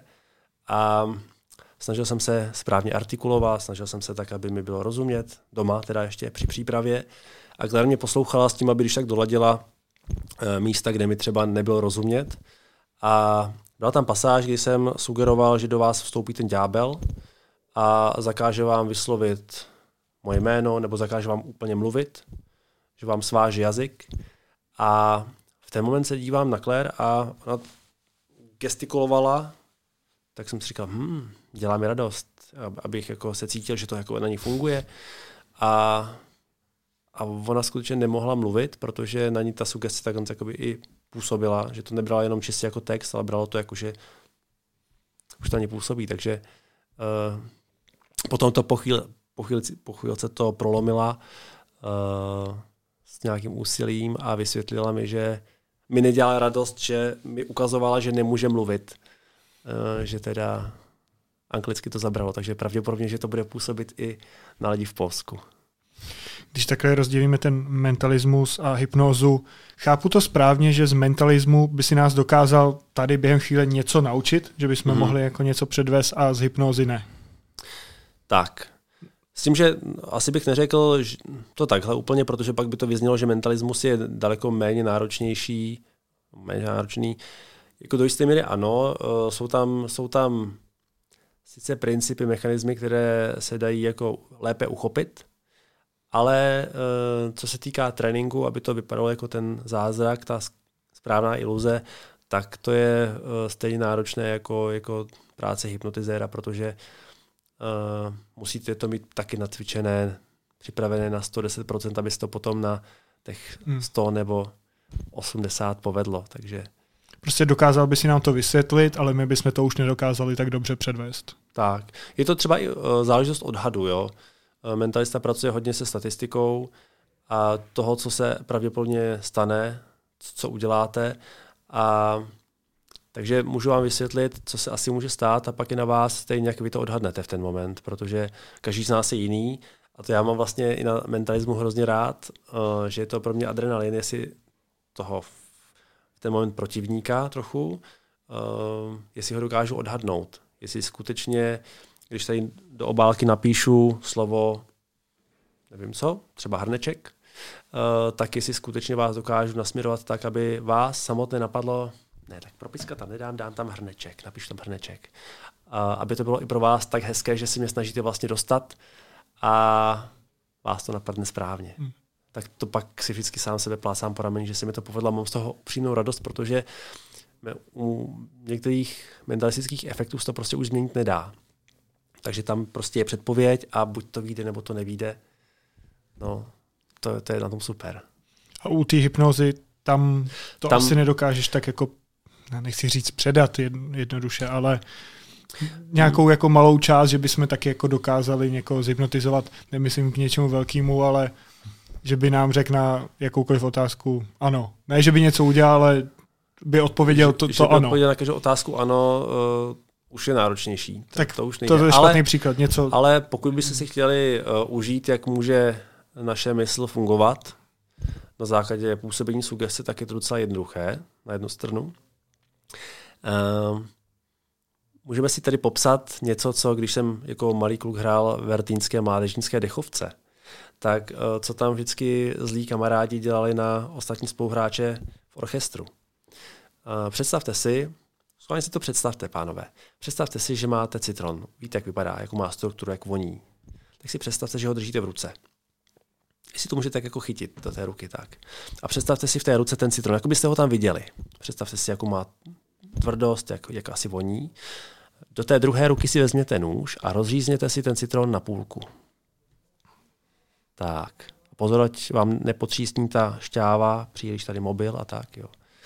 Tak, uh, polovinu dejte na stůl toho citronu a do té druhé půlky si zakousněte a vnímejte tu chuť. Vnímejte tu příjemnou kyselou chuť. Uh, vnímejte, co to dělá s vašimi ústama. Co se děje ve vaší puse? U mě nic teda. Když si to... Ne, nemůžu si říct, že bych jako cítil citron. Ne, ne, o to nejde. Když si na to uh, více budete soustředit, dneska tady nemáme třeba tolik klidu, ale když si skutečně představíte ten citron, tak vám začne uh, produkovat více slin. Začne více slin, začnete více polikat. To je něco, co třeba právě, proto jsem zmínil ten orchestr, co jsme tam dělali jako uh, zlomyslení hráči, že jsme uh, buď to někomu vylíčili předem, že ať si představí tu chuť citronu, jak mu ta šťáva stéká prostě a, a tak. A potom, když na to zaměříte, tak skutečně začnete cítit, že více sliníte. A když to chcete mít ještě uh, více účinné, tak skutečně nejlepší si ten citron koupit a pořádně se něj zakousnout před trumpetistou. To potom už nic nezahraje, protože uh, trumpeta bude plná slin a on ucítí, že jako citron o to intenzivnější. Mm. Jo, a tohle se schválně potom doma si to vyzkoušejte třeba ještě více v klidu, aby si to více užili, eh, protože ta naše představa nejde o slova, nejde o to, že abyste čekali, že na vás budu slovem působit, slovem citron, něco ne, to nic neudělám, ale eh, pokud si vytvoříte vy sami představu toho citronu, ty jeho chutě, ty šťávy, jak stéká, tak i na sobě potom začnete pocitovat, jak se vám připravují chuťové buňky, jak, jak více sliníte. A to je třeba jenom ukázka toho, jak sugestce může působit naši představivost a ta představivost potom rozhýbe celé naše tělo. Funguje trošku podobně i třeba zývání, když jeden v místnosti zívne, Jasně. tak zívne i druhý, třetí. To je zase never... nevědomky. Ano, to je neverbálně přenášení sugestce. Přesně tak. To je něco, co běžně zažíváme. Hmm.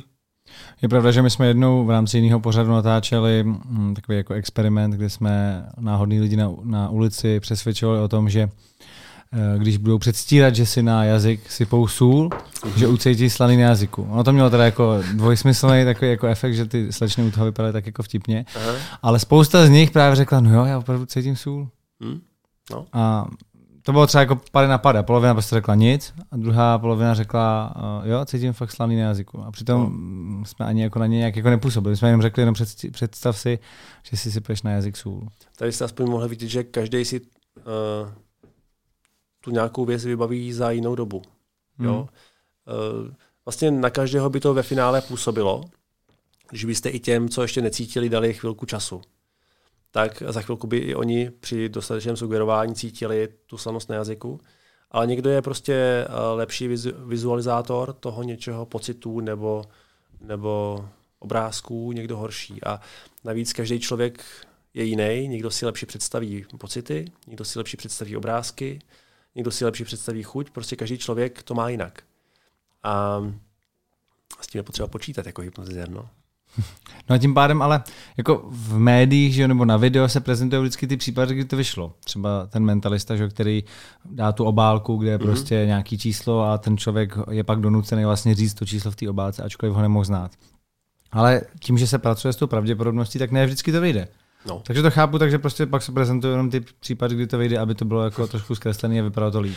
Tak pokud si natáčíte svůj vlastní pořad, tak uh, pak se prezentují případy, kdy to vyjde, ale uh, mentalista není jenom do televize nebo uh, na svůj vlastní pořad. Uh, já jako mentalista můžu pracovat a pracuju často i na firmních akcích, na večírcích a tam to prostě musí výjít. Jo? Tam, uh, když se vám to nepovede, ve většině případů tak je to blbý a klient by se hodně mračil na vás, jako že si vás najal, že jste vlastně neukázal to, co očekával. Takže ano, může to nevít, ale uh, od toho vy jste profesionální mentalista, aby vám to vyšlo. Takže musíte prostě víc cvičit. Hmm. Uh, já si vzpomínám takhle na jeden efekt. Měl jsem, měl jsem krabičku takovou plastovou a uvnitř byla kostka. A na ní byly čtyři ESP symboly. Hmm, byly to symboly kolečka, křížku, čtverečku a vlnovek. A nechal jsem jednoho diváka, ať si pod stolem vybere jeden z těch symbolů, dá to do té krabičky vybraným symbolem nahoru, překryje to víčkem a dá to na stůl. A mně se občas podařilo uh, sugerovat tomu někomu, uh, aby ten druhý divák řekl vlastně, co tam má, co, ten, co třeba vy jste vybral, aby byste mu řekl, co vybral, aniž byste to věděl. Hmm. Všechno byla moje práce, protože já jsem nejdřív musel jednomu sugerovat, co tam má dát, aby on si řekl, hm, tak kolečko to by bylo příliš jednoduché, uh, udělám to složitý, dám tam čtvereček. Chlapi většinou dávali čtvereček. Pokud to byla žena, tak velmi pravděpodobně dávala kolečko. Jo, a k tomu, když jim uděláte správnou nonverbální komunikaci, že, že řeknete třeba dámě, ať si to dá prostě uh, dolů, pod stůl a tam ať si vybere jakýkoliv předmět nebo teda ten symbol, je to na ní, jo, je, to, je to úplně jedno. Um, a až to bude hotový, tak ať to umístí uh, sem na stůl a potom dáme šanci druhému divákovi a ten se to pokusí uhodnout. Uh, tak to bylo vlastně zadání pro oba dva. Jeden se pokusil uhodnout něco, co je tady na stole a ten druhý to tam dával. Uh, oboje byla moje práce a mohlo se to dvakrát pokazit. Buď vy jste to nemusel zaregistrovat, hmm. anebo vy. A, a další, teď to hodně přeháním, ale uh, to všechno se musí dělat s daleko menším gestem, aby to nebylo tak okaté. Protože buď vy, anebo přihlížející by si mohli všimnout těch všech koleček, co tady k tomu dělám. Takže to muselo být jenom v náznaku, tak uh, aby vy jste si neřekli, aha, vy nám tady celou dobu ukazujete, pane hmm. kouzelníku, mm, kolečko, tak já tam dám schválně něco jiného. Schválně. No. A, a nebo, nebo to tak přehnat, aby jste donutil dát ten čtvereček. Mm. Jo, protože většinou u mužů. To byla třeba podobná metoda. Uh, to, co jsem to ukazoval, by se dalo použít i na chlapy, ale počítal bych, že tam teda nedají to kolečko a oba dva budou říkat čtvereček. Takže je potřeba to odhadnout. No. Pro mě byl i nějaký pořad eh, zahraniční, eh, kde právě byl jako mentalista a vždycky pak i vysvětloval, jak to udělal. A vždycky právě vnuknul někomu něco, hmm. třeba, třeba myslí na jakoukoliv barvu a, ano. a přesně já vím, jaká to bude napsat na papír a on pak řekl růžová, jasně, a on, no a měli jsme to připravený takhle. A ty tam vysvětluje, jak to přesně udělali. A bylo to, že za mnou prošel chlápek s růžovou kravatou, uh, tamhle prostě bylo něco, já nevím, něco jiného, co mělo všechno jakoby právě ho donutit hmm vytvořit tu sugesti a donutit ho k tomuhle tomu. Ale logicky zase nemusí to vyjít. No. Je to prostě no. jenom, jako že zvyšuje ten člověk tu šanci. Tak. No a pak záleží, jak, se, jak to dobře děláte. Uh, ale šance je vždycky nějaká. No. Uh, musím zase začukat, už jsem skoro hodně povětší na to. A za posledních pár let jsem asi nezaznamenal, že by se někdo minul, což se jako musím sám pochválit, ale hmm. uh, je to vždycky adrenalin, no, protože říkám si, co udělám, když uh, on řekne čtvereček a bude tam kolečko. To je jako blbý, jo. Takže... Tak musíš mít nějaký záložní plán. No tak poděkovat. Že, že, že to bude pokračovat. Poděkovat a odejít. Jako, že kouzelníci to mají většinou, když se třeba něco nepovede, tak, tak vlastně udělají z toho ten vtip. Jo, jo. A, a otočí to jako, že vlastně tím to kouzo nekončí.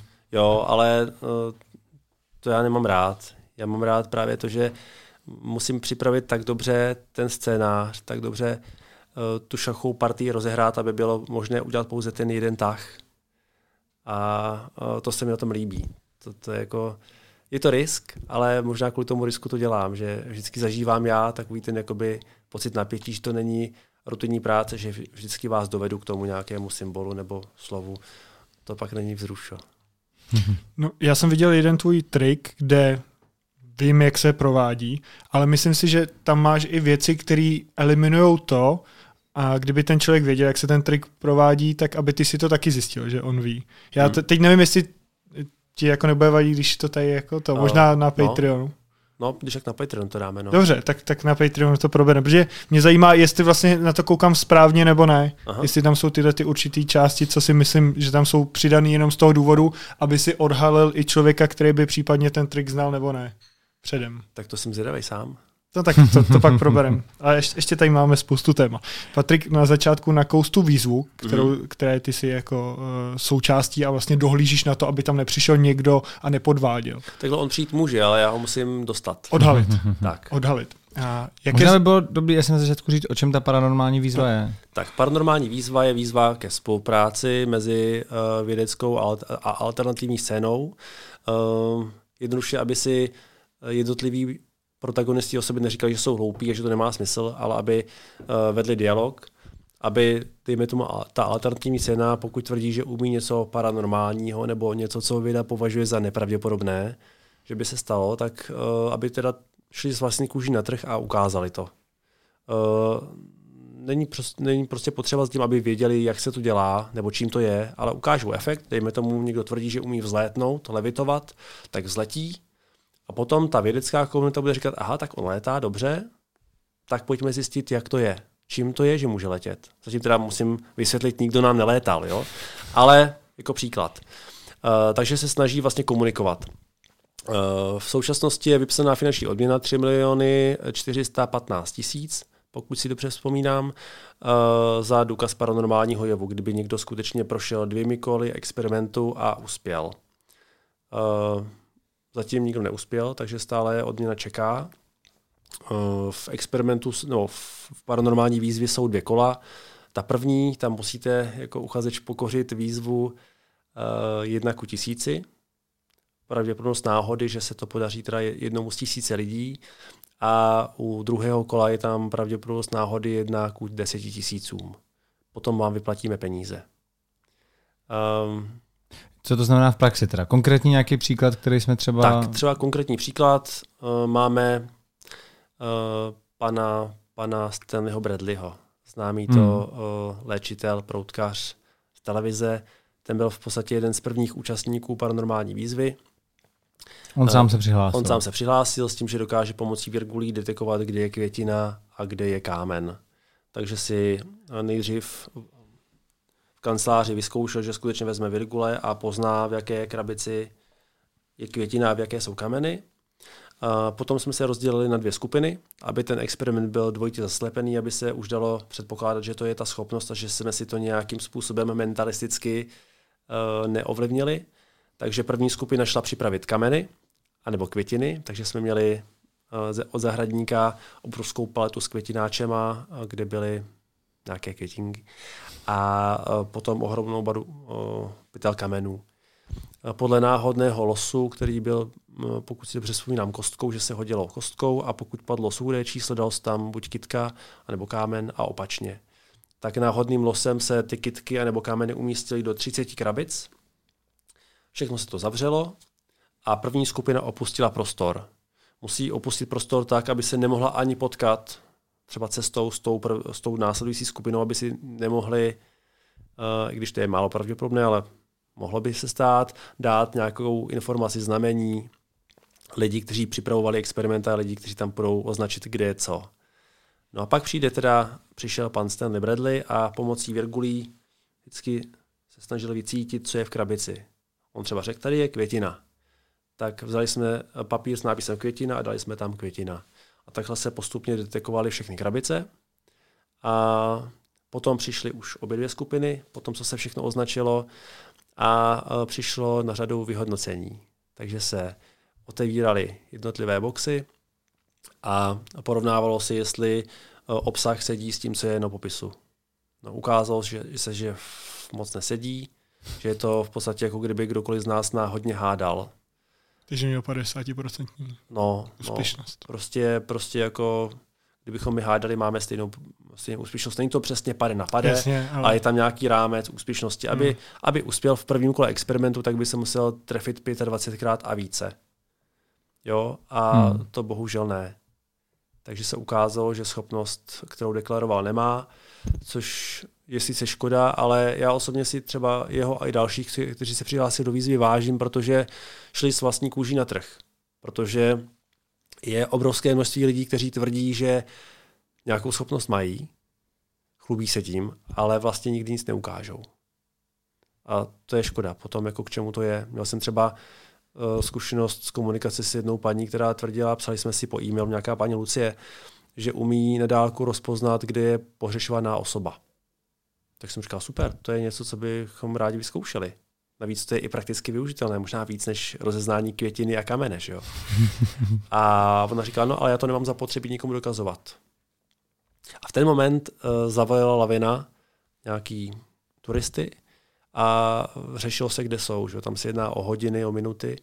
Tak jsem říkal, tak ať mi třeba napíše, v jaké části kopce jsou, nebo prostě kde by mohla horská služba hledat. Ne, že bych v ten moment s tím něco dokázal udělat, ale abychom pro příště věděli, že teda má to nějaký potenciál. A on říkal, ne, ne, ne, to já to nemám zapotřebí. Možná to je jejich karma, nebo jejich osud, že tam jsou zavalený.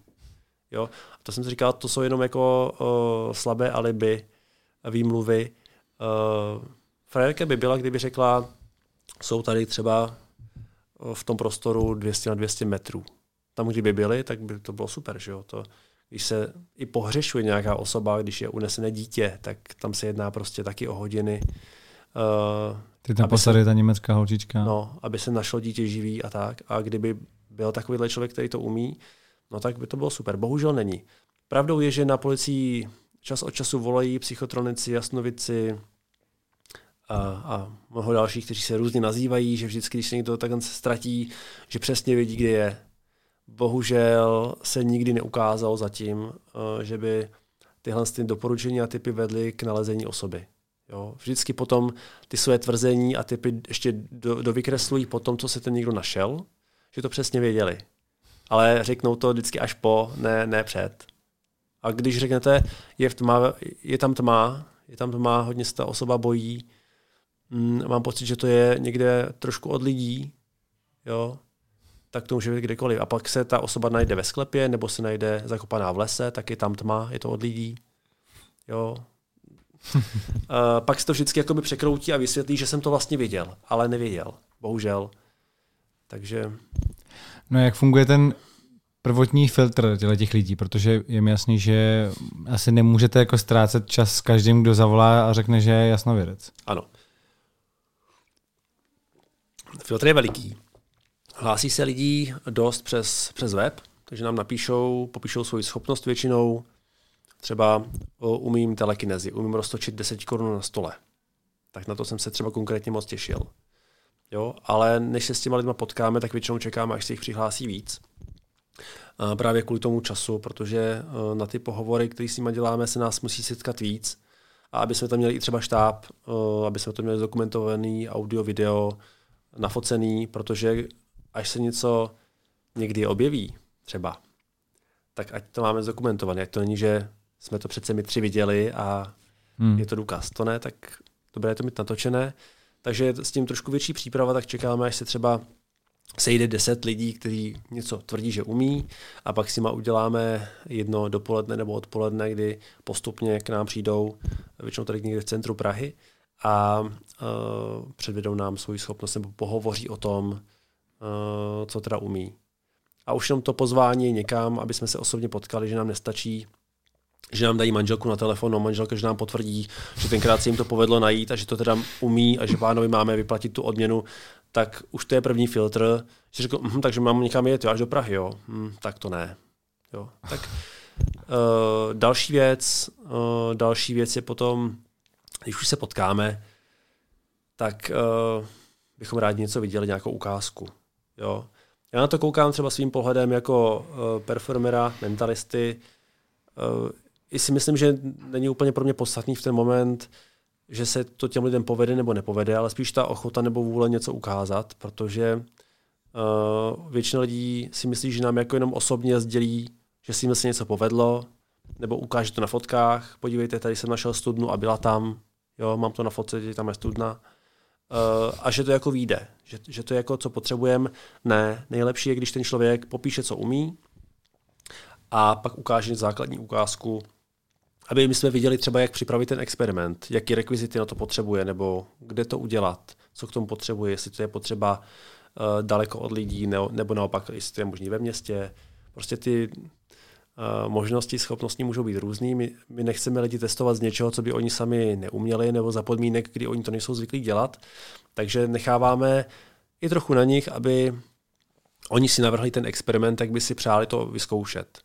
A potom spolu s náma se snažíme uh, vymyslet experiment, aby to bylo dvojitě zaslepené a aby to bylo nějakým způsobem jednoduše realizovatelné, protože uh, měli jsme tady požadavky, že někdo to chce třeba udělat jenom na Karlštejně. Jo? Takže ano, uh, skutečně jsme zkoušeli a vlastně by se možná i podařilo zajistit na experiment Karlštejn, ale zrovna to bylo v době, kdy byly, byl, byl výročí Karla IV., takže to nešlo. Takže místo Karlštejnu jsme zajistili hrad Houska. Jo, ale Přáli jste si hrát, zajistíme hrát, ale musíte teda vědět, co umíte a musíte vědět, jak to uh, chcete ověřit. No. Mimochodem, hrad Huska byl super. Dělali jsme tam uh, intuitivní psaní a dáma, která se přihlásila, tvrdila, že právě si sedne a ruka ji začne automaticky psát a dokáže tak třeba lokalizovat osobu, kde je, z toho dokáže určit.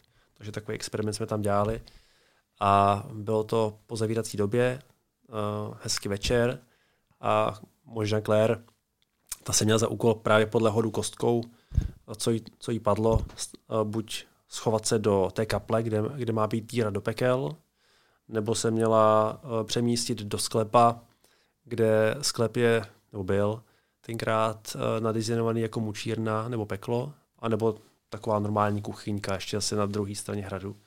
Takže to měla docela napínavý, protože tam byla sama my všichni jsme byli v teple, pili jsme ten čaj a sledovali uh, kamery a jak se co natáčí a, a Claire se chudák musela uh, potně jenom se svíčkou po, posouvat po tom hradě a uh, muselo to být pro ní docela strašidelný.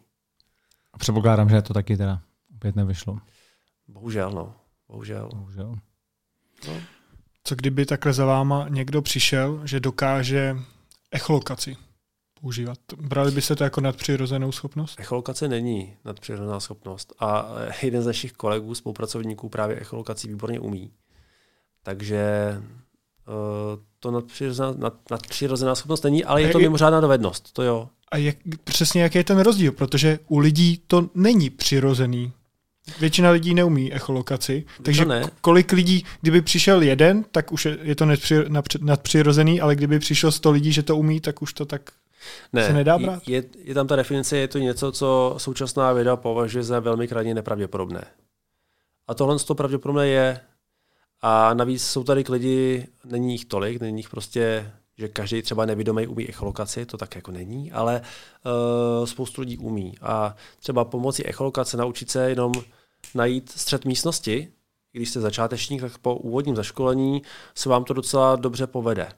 Potom jako pohybovat se uh, jen tak poslepu městem, to už je jako vyšší dívčí, ale um, echolokace je super. No. Já, já uh, sám jsem měl několik možností si to jako pod odborným vedením uh, vyzkoušet a byl jsem z toho překvapený. Hlavně teda můj lektor, uh, jestli tak můžu nazvat, Jirka Mojžíšek, který teda echolokaci výborně umí, tak to byl fantastický. Já jsem s ním měl uh, trénovat na Strahov, protože mi zároveň nabít, že bychom si mohli jít zastřílet na střelnici a Jirka je nevědomý, uh, tak jsem si říkal na, zastřílet na střelnici, to zní dobře. Tak jsme se potkali na Smíchově na autobusu, vyjeli jsme nahoru. On přesně věděl, která to je stanice. Uh, víte podle čeho? E- jak se tam jeli? Autobusem. Já nevím, počítal zastávky nebo...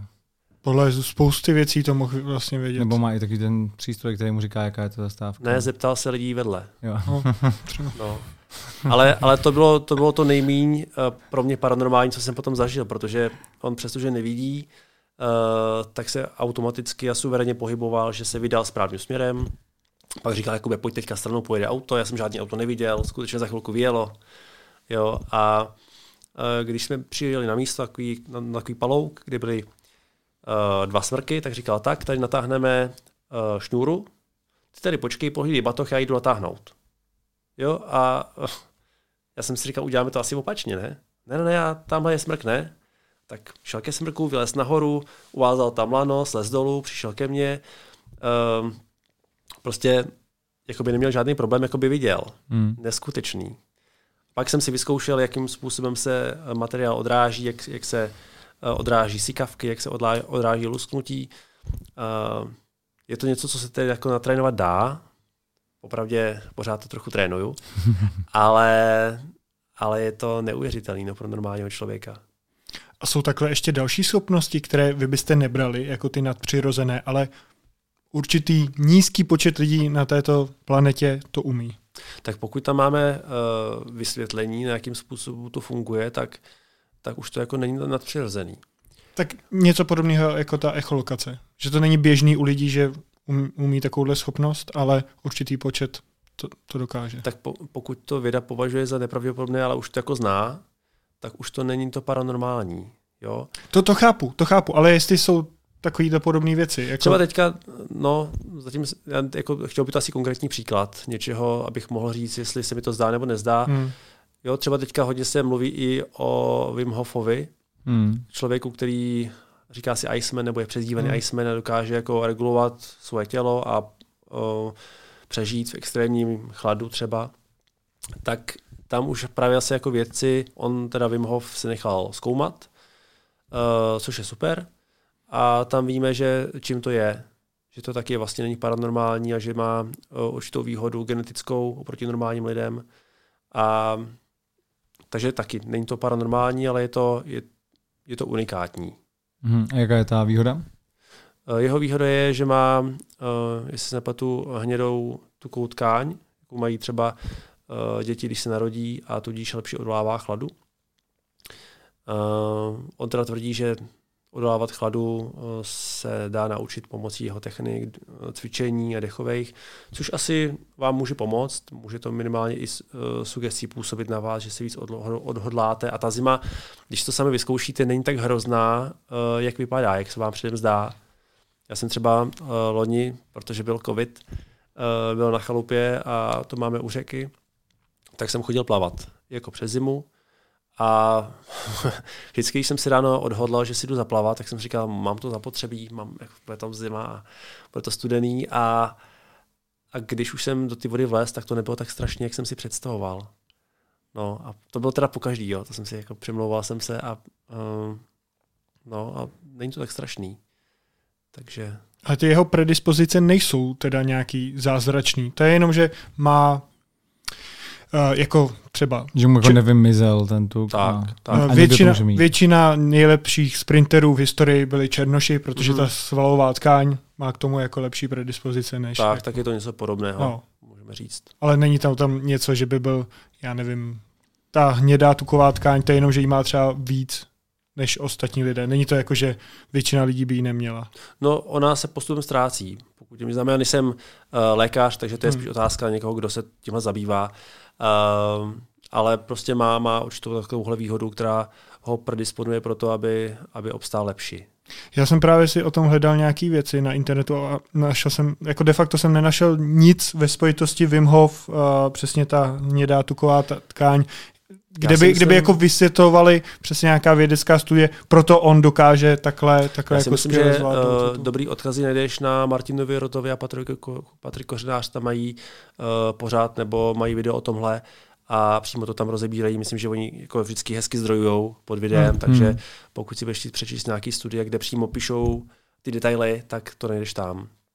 Že byla teda nějaká vědecká studie, že Wim Hof Jo, jo. Podstoupil nějaké testování a No. tam to zjistili. Mhm. Tam, tam se mi na něm líbí ta vstřícnost, že teda uh, pokud něco tvrdí, tak nemá, pod, nemá problém to ukázat i v laboratorních nebo výzkumných podmínkách.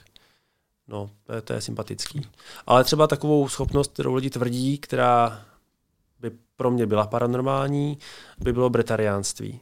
Mm-hmm. Jo? Mhm. Pokud lidi tvrdí, že nemusí, nemusí jíst ani pít uh, a přesto žijí, tak uh, to je zvláštní. To zatím je velmi, velmi, velmi uh, nepravděpodobné, že by to bylo, protože zatím jsme uh, neviděli ani jediného člověka, co to umí. Je mnoho lidí, co to tvrdí. Bylo i pár experimentů, které vypadalo nadějně.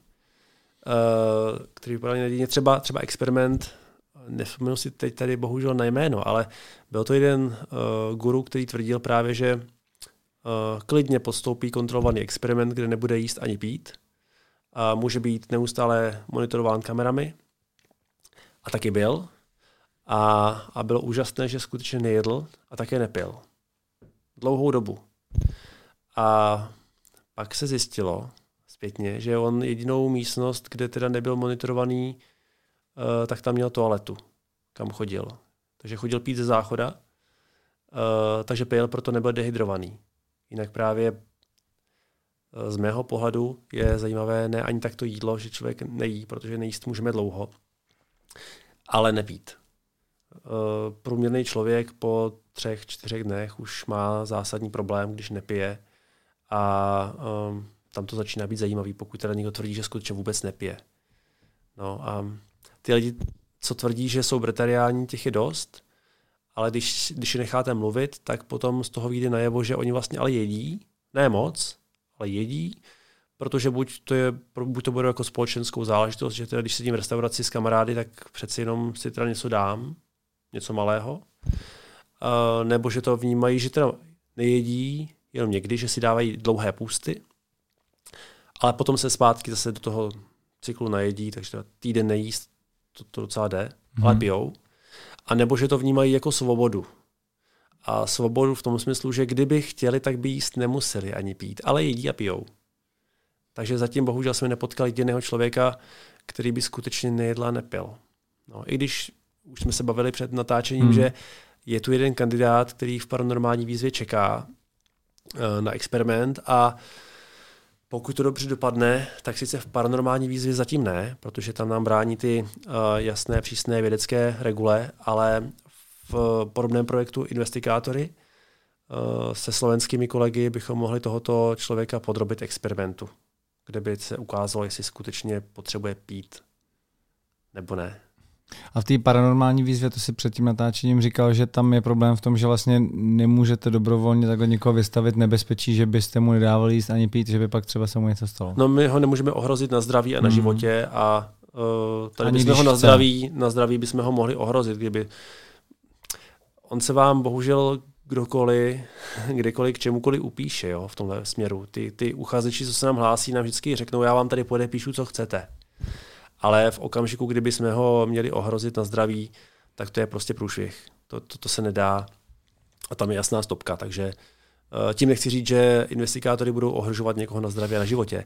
Ne, ale uh, je to projekt, kde nemusí být tak až úplně přísné vědecké regule, takže uh, se dá aspoň přiblížit k tomu, uh, co chceme docílit a aspoň uvidíme, jestli skutečně to má další potenciál se tím zabývat, anebo jestli to je hm, prostě slepá ulička. Hmm. A kolik uh, lidí od nás byli už v té paranormální výzvě? Testovaný. Testovaných 10. Teď připravujeme 10. 11. experiment právě s člověkem, který tvrdí, že pomocí svojí intuice dokáže poznat, kdo je očkovaný proti COVID a nebo není. To je taky zajímavé, že um, protože se na internetu, hlavně na Facebooku, začalo šířit uh, mnoho uh, tvrzení, že teda já to dokážu vycítit, nebo uh, ve společnosti očkovaného se mi motá hlava, nebo je mi nevolno. Byli tady i lidi, že jo, kteří očkovaným zakázali vstupovat do prodejen. Prostě, tak jsme se rozhodli společně s Loušem Kišou a Claire roz, rozjet akci COVID výzva v rámci jako, jako paranormální naší výzvy, vyloženě, ať se nám přihlásí lidi, kteří toto umí. Že pokud umíte, a to je i na vás, teda pokud umíte vycítit, kdo je očkovaný anebo neočkovaný, tak, tak se nám klidně přihlašte ještě. Ještě jsme výzvu tuto nezavřeli. Máme teďka připravovaný ten první experiment s člověkem, který to tvrdí, že to umí, tak uvidíme, jak dopadne. Ale pokud to umíte i vy, tak klidně se hlašte, protože na to, kolik lidí to tvrdilo, jaké byly diskuze na tom Facebooku, tak prostě se neohlásil kromě tohoto jednoho žádný další. A kde jsou teda ty všichni, co to dokážou vycítit? No. Přitom uh, už i lidi, co absolvovali test paranormální výzvě, tak nám můžou potvrdit, že fakt jako nejsme ta inkvizice, my jsme přátelská skupina lidí, která je jenom zvídavá a chce poznat něco, co je zvláštní. Prostě poznat, jak to je. A, takže nikoho nemučíme, prostě snažíme se prostě uh, vytvořit přátelskou atmosféru a společně vyskoumat ten jev. Jo. Není to, že zkoumáme někoho, ale zkoumáme společně s někým, kdo tvrdí, že něco umí. A to je rozdíl. Takže já chápu, že ty lidi, kteří se tam přihlásí, jsou většinou lidi, kteří tomu opravdu věří, ano. že tohle to dělají. Ale byl tam někdy vložený nějaký podvodník, který už jako na první dobrou, pak, nebo na, ne na první dobrou, ale potom, když prošel tím prvním filtrem, tak pak tam přišel a vy jste zjistili, že to je prostě podvodník, který lže a je to vložený, že to chce zmanipulovat kvůli té odměně. My jsme, my jsme takového podvodníka už v experimentu jakoby takovém neměli. Měli ho němečtí kolegové, kteří uh, kteří vlastně něco jako paranormální výzva, tady, tady, tady ta naše česká, uh, něco takového už provozují delší dobu, asi o deset let delší než my, a testují jednou za rok. Jednou za rok mají takový den nebo dva testování a už trochu znecitlivěli na to, na to nebezpečí, že se, že se může přihlásit někdo, kdo to bude chtít podvést, protože se jim přihlásili většinou ty poctiví ale v roce 2019 se jim přihlásil pan Benedikt Maurer, se jmenoval. Možná pokud vás to zajímá, tak si vygooglete nebo potom dejte odkaz na jeho YouTube kanál, protože tam se dá hezky ukázat, co, čím on se vlastně zabývá. Hmm. Z mého pohledu je to kouzelník, který si nakoupí takové ty elektronické většinou udělátka, eh, které jsou dostupné na naštěstí zabezpečených webech, kam se mudlové nedostanou. Jo. A stojí to řádově od třeba od 50 do 100 tisíc nebo i víc za, za jeden kus, ale pak ukážete nějaký jako paranormální fenomén, třeba telekinezi nebo uh, no on tam hodně často dělá věci, že třeba roztáčně posouvá věci po stole a tak. Takže když se na to kouknu já s tím pohledem mentalisty, tak vidím, co asi používá, kde to koupil. Nicméně pokud se na to podívají vědci, tak eh, je to pro ně zvláštní. Jo? A ten se přihlásil se schopností, že pomocí své schopnosti, citlivosti dokáže vycítit magnet. A experiment spočíval v tom, že měl uh, boxíky papírový a v tom měl buď magnet uvnitř, anebo ho tam neměl. Problém bylo, že uh, vědci si ho zkontrolovali kompasem, prošacovali a nic nenašli, takže ho pustili do experimentu. Problém je ale magnet. Že jo? Magnet, když jdete detekovat, tak nepotřebujete mít magnet u sebe. Takže vám ručička kompasu nic neukáže a šikovný mentalista ví, co použít na detekci magnetu. Třeba do metru a půl detekujete dobře. Když bych měl poodhalit pana Benedikta Maurera, tak já osobně bych řekl, že se připravil tak, že si koupil něco, co si strčí do slipu Uh, říkám schválně do slipu, protože stejně jak by mu to vypadlo. A když se přiblížil k tomu stolu, kde měl tu krabici s magnetem a nebo nemagnetem uvnitř, zhruba ve vyšší pasu, tak jenom čekal na vibrace, kdy mu něco zavrní nebo nezavrní. Jo, a to prostě pro kameru není spozorovatelné. Ty německý výzkumníci, vědci byli příliš ohleduplní, aby ho kontrolovali úplně nějak důkladně nebo něčím, co by odhalilo takovéhle zařízení. No a tudíž prostě prošel experimentem úspěšně jakoby... Měl 100% úspěšnost. Nevím, jestli měl 100%, ale téměř. Jo. Přeci jenom jsem tam jednu, dvě chybičky by si měl dovolit, protože jinak to vypadá divně. Když eh, neuděláte chybu, tak je to podezřelý. A, a nebo, by byl, nebo by byl tak dobrý. Jo. Nicméně tady eh, to, že měl to, co si myslím, že měl, eh, naznačuje i proto to, že když ho potom výzkumníci požádali, jestli by šel teda do druhého kola, kde by teda už dostal finanční odměnu, tak on řekl něco ve smyslu, že teďka minimálně dva a půl roku nebude mít čas. Že už to ví. Jo. Byl by frajer, kdyby šel do dalšího kola. Tam už jsme počítali, že bychom přijeli my se na to podívat a já bych na to dohlídnul, aby teda skutečně nepoužíval něco, co nemá používat a aby detekoval magnet skutečně svou schopností. A už jsem dokonce i vymyslel, jakým způsobem by to mohlo udělat, abychom to velice těžko našli, ale zatím teda se vyjádřil, že do experimentu nechce, tak to, to je škoda, protože bych rád někoho chytil příčinu. A to je jediný člověk, který postoupil do toho druhého kola? Ne, to je jediný člověk v Německu, který prošel prvním kolem úspěšně. A do druhého kola už nechce. No, takže ano, ale jako, jako by postoupil, ale... Mohl by do, do toho druhého kola, ale to se rozhodl, že ani nechce se ano, zúčastnit. A nikdo jiný neprošel přes první Nikdo kolo. jiný bohužel ne. My jsme tady v Čechách měli jednoho pána, který byl podezřelý už při pohovoru. Prostě špekuloval. On se snažil vymyslet, kde teda my uděláme chybu, nebo co mu projde. Nejdřív přišel s tím, že má schopnost, když mu dáme něco mezi ruce, tak pozná, že tam něco má. Když jsme se ho ptali, teda, aby nám to víc popsal, tak to ukázal. Říkal, tak já takhle dám ruce a vy mi mezi ní dáte třeba polystyrenovou desku nebo svoji ruku a já poznám, že jste mi ji tam dali. Tak jsme řekli, a jo, ještě, a že si zavře oči, aby jsme mu věřili, že nekouká. Tak to se nám nelíbí, že jo? protože když jenom sami zkusíte dát ruce a mezi to další ruku nebo gor polystyrenovou desku, tak to za prvý je slyšet, je to i cítit, protože prostě teplo a, a tak. Takže to ne. Potom přišel s návrhem, že dokáže rozeznat, kdo je černoch podle aury. Takže jsme si představili, když to vyslovil, že máme paravan, neprůhledný, neprůsvitný, za to se postaví osoba a on teda měl poznat, kdo je černoch a kdo je běloch. On říkal, kdo vám to nakukal toto? Toto jsem vůbec nepovedal. Teď já ho musím vidět takto, jako vás. Tak jsem mu říkal, no a to pak není podle aury. To pak se na ně podíváte a vidíte, že to nejsem já a že prostě, jo. A tak byl nespokojený, že se mu ani toto nepodařilo prosadit. Tak potom přišel s tím, že dokáže poznat něco, co teda uh, podle ale aury, skutečně, kdo je homosexuál. A dokonce, že je tak dobré, že to pozná ještě předtím, než ten člověk to sám o sobě ví.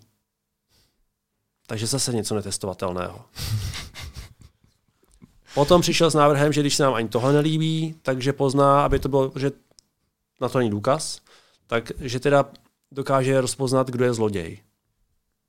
Už jsem si představoval, že prostě jak, jak určíme, kdo je zloděj. Že? Jestli to je někdo, kdo uh, ukradl žvejkačku, a, a nebo někdo, kdo krade miliardy, těžko jako rozhodnout. No. Potom ani toto mu teda neprošlo, tak říkal, no tak jakože my určitě víme, že tu schopnost má a proto ho z toho nechceme zkoušet, protože mu nechceme dát ty peníze.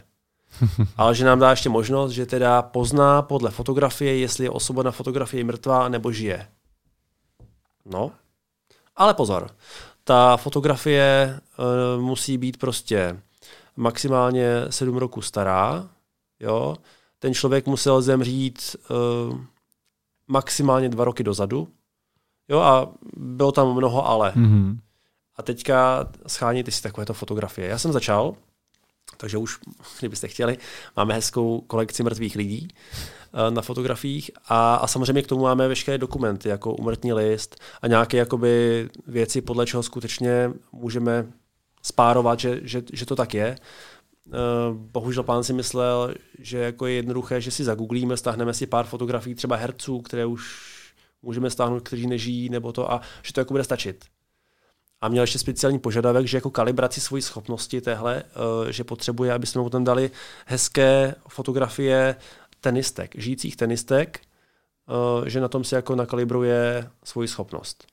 Tak byl to bizár, ale bohužel zatím máme problém nashromáždit dostatek těch fotografií, aby to splnili kritéria. On potom trošku polevil v tom, kdy měli zemřít a jak má být fotografie stará, ale pořád prostě dát dohromady potřebnou sérii fotek mrtvých lidí, která by byla doložitelná, že skutečně jsem si tam nedal fotografii nás a netvrdím, že jsou mrtví, tak to není jen tak, protože dneska byste měli, když bychom pro experiment použili a třeba by to tam i bylo vidět, tak byste měli souhlas i pozůstalí a tak. Mm-hmm. Jakože, tak je to je to trošku náročnější, ale neříkám, že na tom nepracujeme, prostě postupně dáváme tu kolekci dokupy i za pomocí teďka našich zahraničních kolegů, protože i oni tam mají podobné problémy, mrtvé lidi se snaží detekovat i v Německu a ve Španělsku a ve státech, takže postupně dáváme dohromady naši kolekci. Říkám si, že tohle je docela finančně náročný. Nejenom ta odměna, kterou byste museli vyplatit, kdyby se to povedlo, ale i tohleto kolem, hmm. kolem těch jednotlivých pokusů.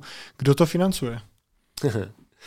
Eh, nefinancuje to nikdo. Je to vlastně paranormální výzva, je projekt klubu skeptiků Sisyphos a v podstatě lidi, co tam figurují, eh, to dělají jako dobrovolníci značení, že teda se snad třeba někdy něco objeví, a někteří taky už to nadšení nemají, už ztratili a někteří uh, jsou ty vlastně už trošku rezignovaní, kteří říkají, už, už nic nejde, je to pitomost, ale pojďme, pojďme to zkusit teda. Na paranormální výzvě ale zajímavé, že se na tu finanční odměnu, která tam je značná, vlastně v tuto chvíli nejvyšší na světě za uh, důkaz paranormálního jevu, tak na té odměně se skládají různí drobní donátoři. Říkám drobní, ale eh, někdo tam dává milion jako Václav Dejčmar, pak tam máme uh, anonymního donátora, který nechce, aby byl zveřejňovaný a ten tam dává něco přes 2 miliony. A pak tam, tam jsou lidi, kteří dávají tu 10 tisíc, tu 20 uh, a z toho se skládá celá ta suma. A zajímavé je, že někteří ty lidi to tam dávají jako důkaz toho, že hele, podívejte, dám tady uh, 20 tisíc, protože jsem si taky jistý, že se nikdo nikdy neukáže, že by to uměl. Že nikdy to nebude vyplacený. Teď podívejte se ve státech 50 let a nikomu to nevyplatili. Na druhou stranu tam jsou i lidi, třeba jako ten člověk, co dává uh, ten milion, Václav Ličmar, který tvrdí, že teda to tam dává proto, aby když to někdo ukáže, tak aby se mu to vyplatilo. Vlastně není jako úplně jako proti. Jo? Nebo aspoň tak jsem pochopil, když jsme se o tom bavili. Mm-hmm. A takových tam jakoby sympatizantů v podstatě uh, je víc. Takže se tam konečně potkávají obě ty dvě strany a paranormální výzva je takovým mostem mezi tou alternativní a vědeckou komunitou. A myslím si, že už za tu dobu, co to děláme, si na nás obě komunity zvykly.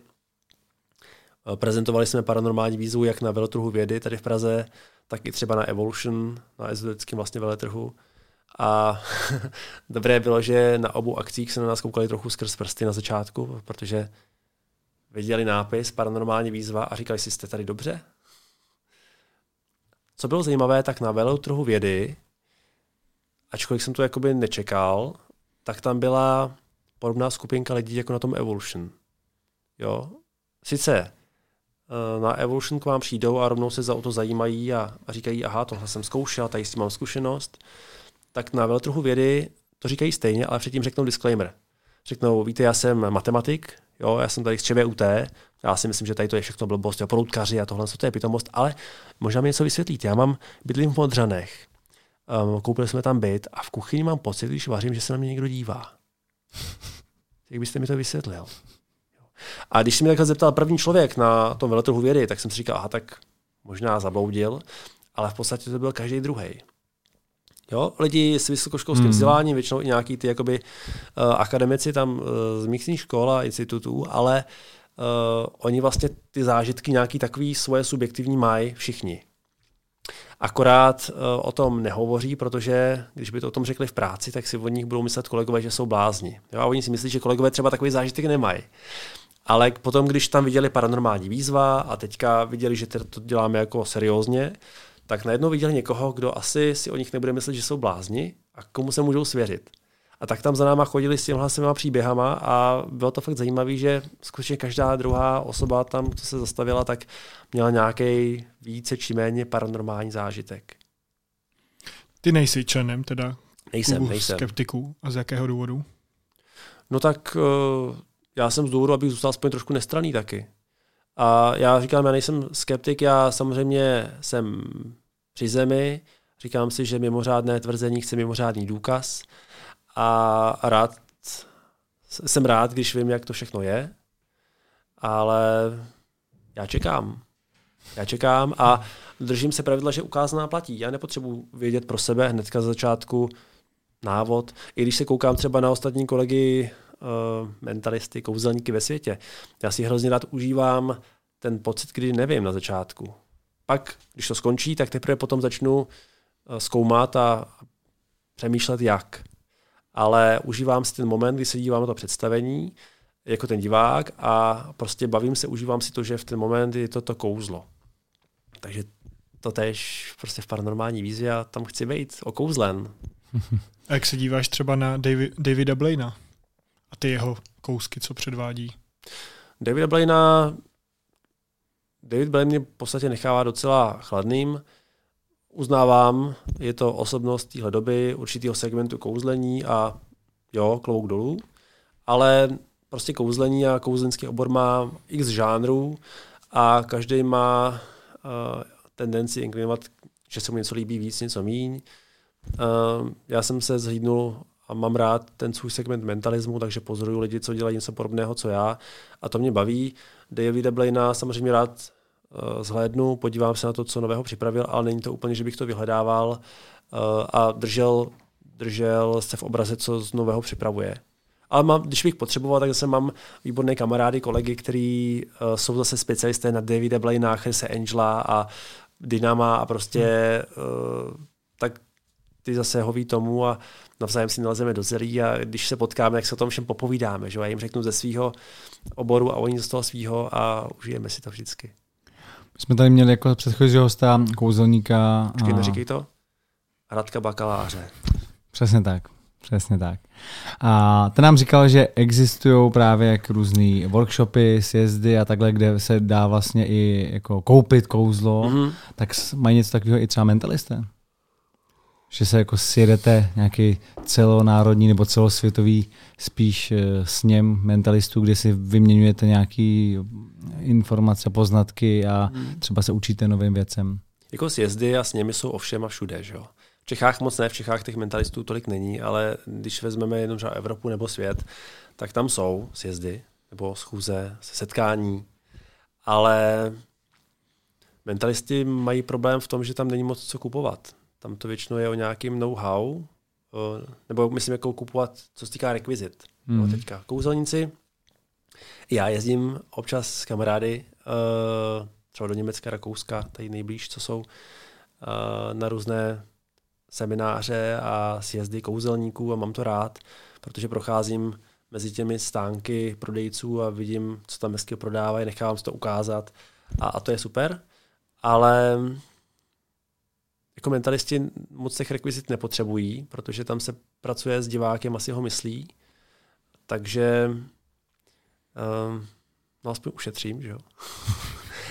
a ale jo, na těch sjezdech nebo setkáních se jedná spíš o semináři, kde tam předstoupí někdo, kdo třeba uh, umí, dejme tomu kontaktní čtení, super dovednost. Uh, to se dá přirovnat náročností třeba uh, k té echolokaci, kdy vy se člověka jenom chytnete za rameno nebo třeba necháte, ať jde jenom kousek za vámi a vy z něj vycítíte z jeho pohybu nebo naopak nepohybu, co se mu honí hlavou, kam vás v mysli vede jo, uh, tak na to třeba tam je seminář, kdy vám to někdo popíše, odkryje vlastně, ukáže vám uh, za nějaký poplatek, uh, jak na to, ale mentalismus má prostě nevýhodu v tom, že si to takhle jako neseberete a neodnesete domů, jako nějakou rekvizitu, která by vám v tom úplně pomohla. Tam si odnesete to know-how, jak na to, a zbytek potom záleží na vás, jak vydržíte cvičit.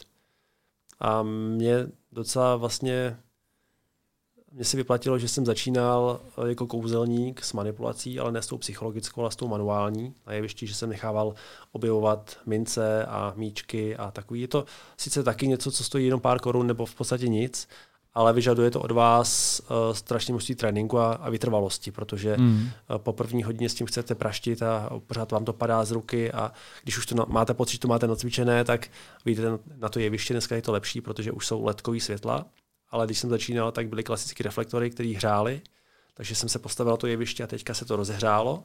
Člověku se začaly potit ruce a všechno padalo.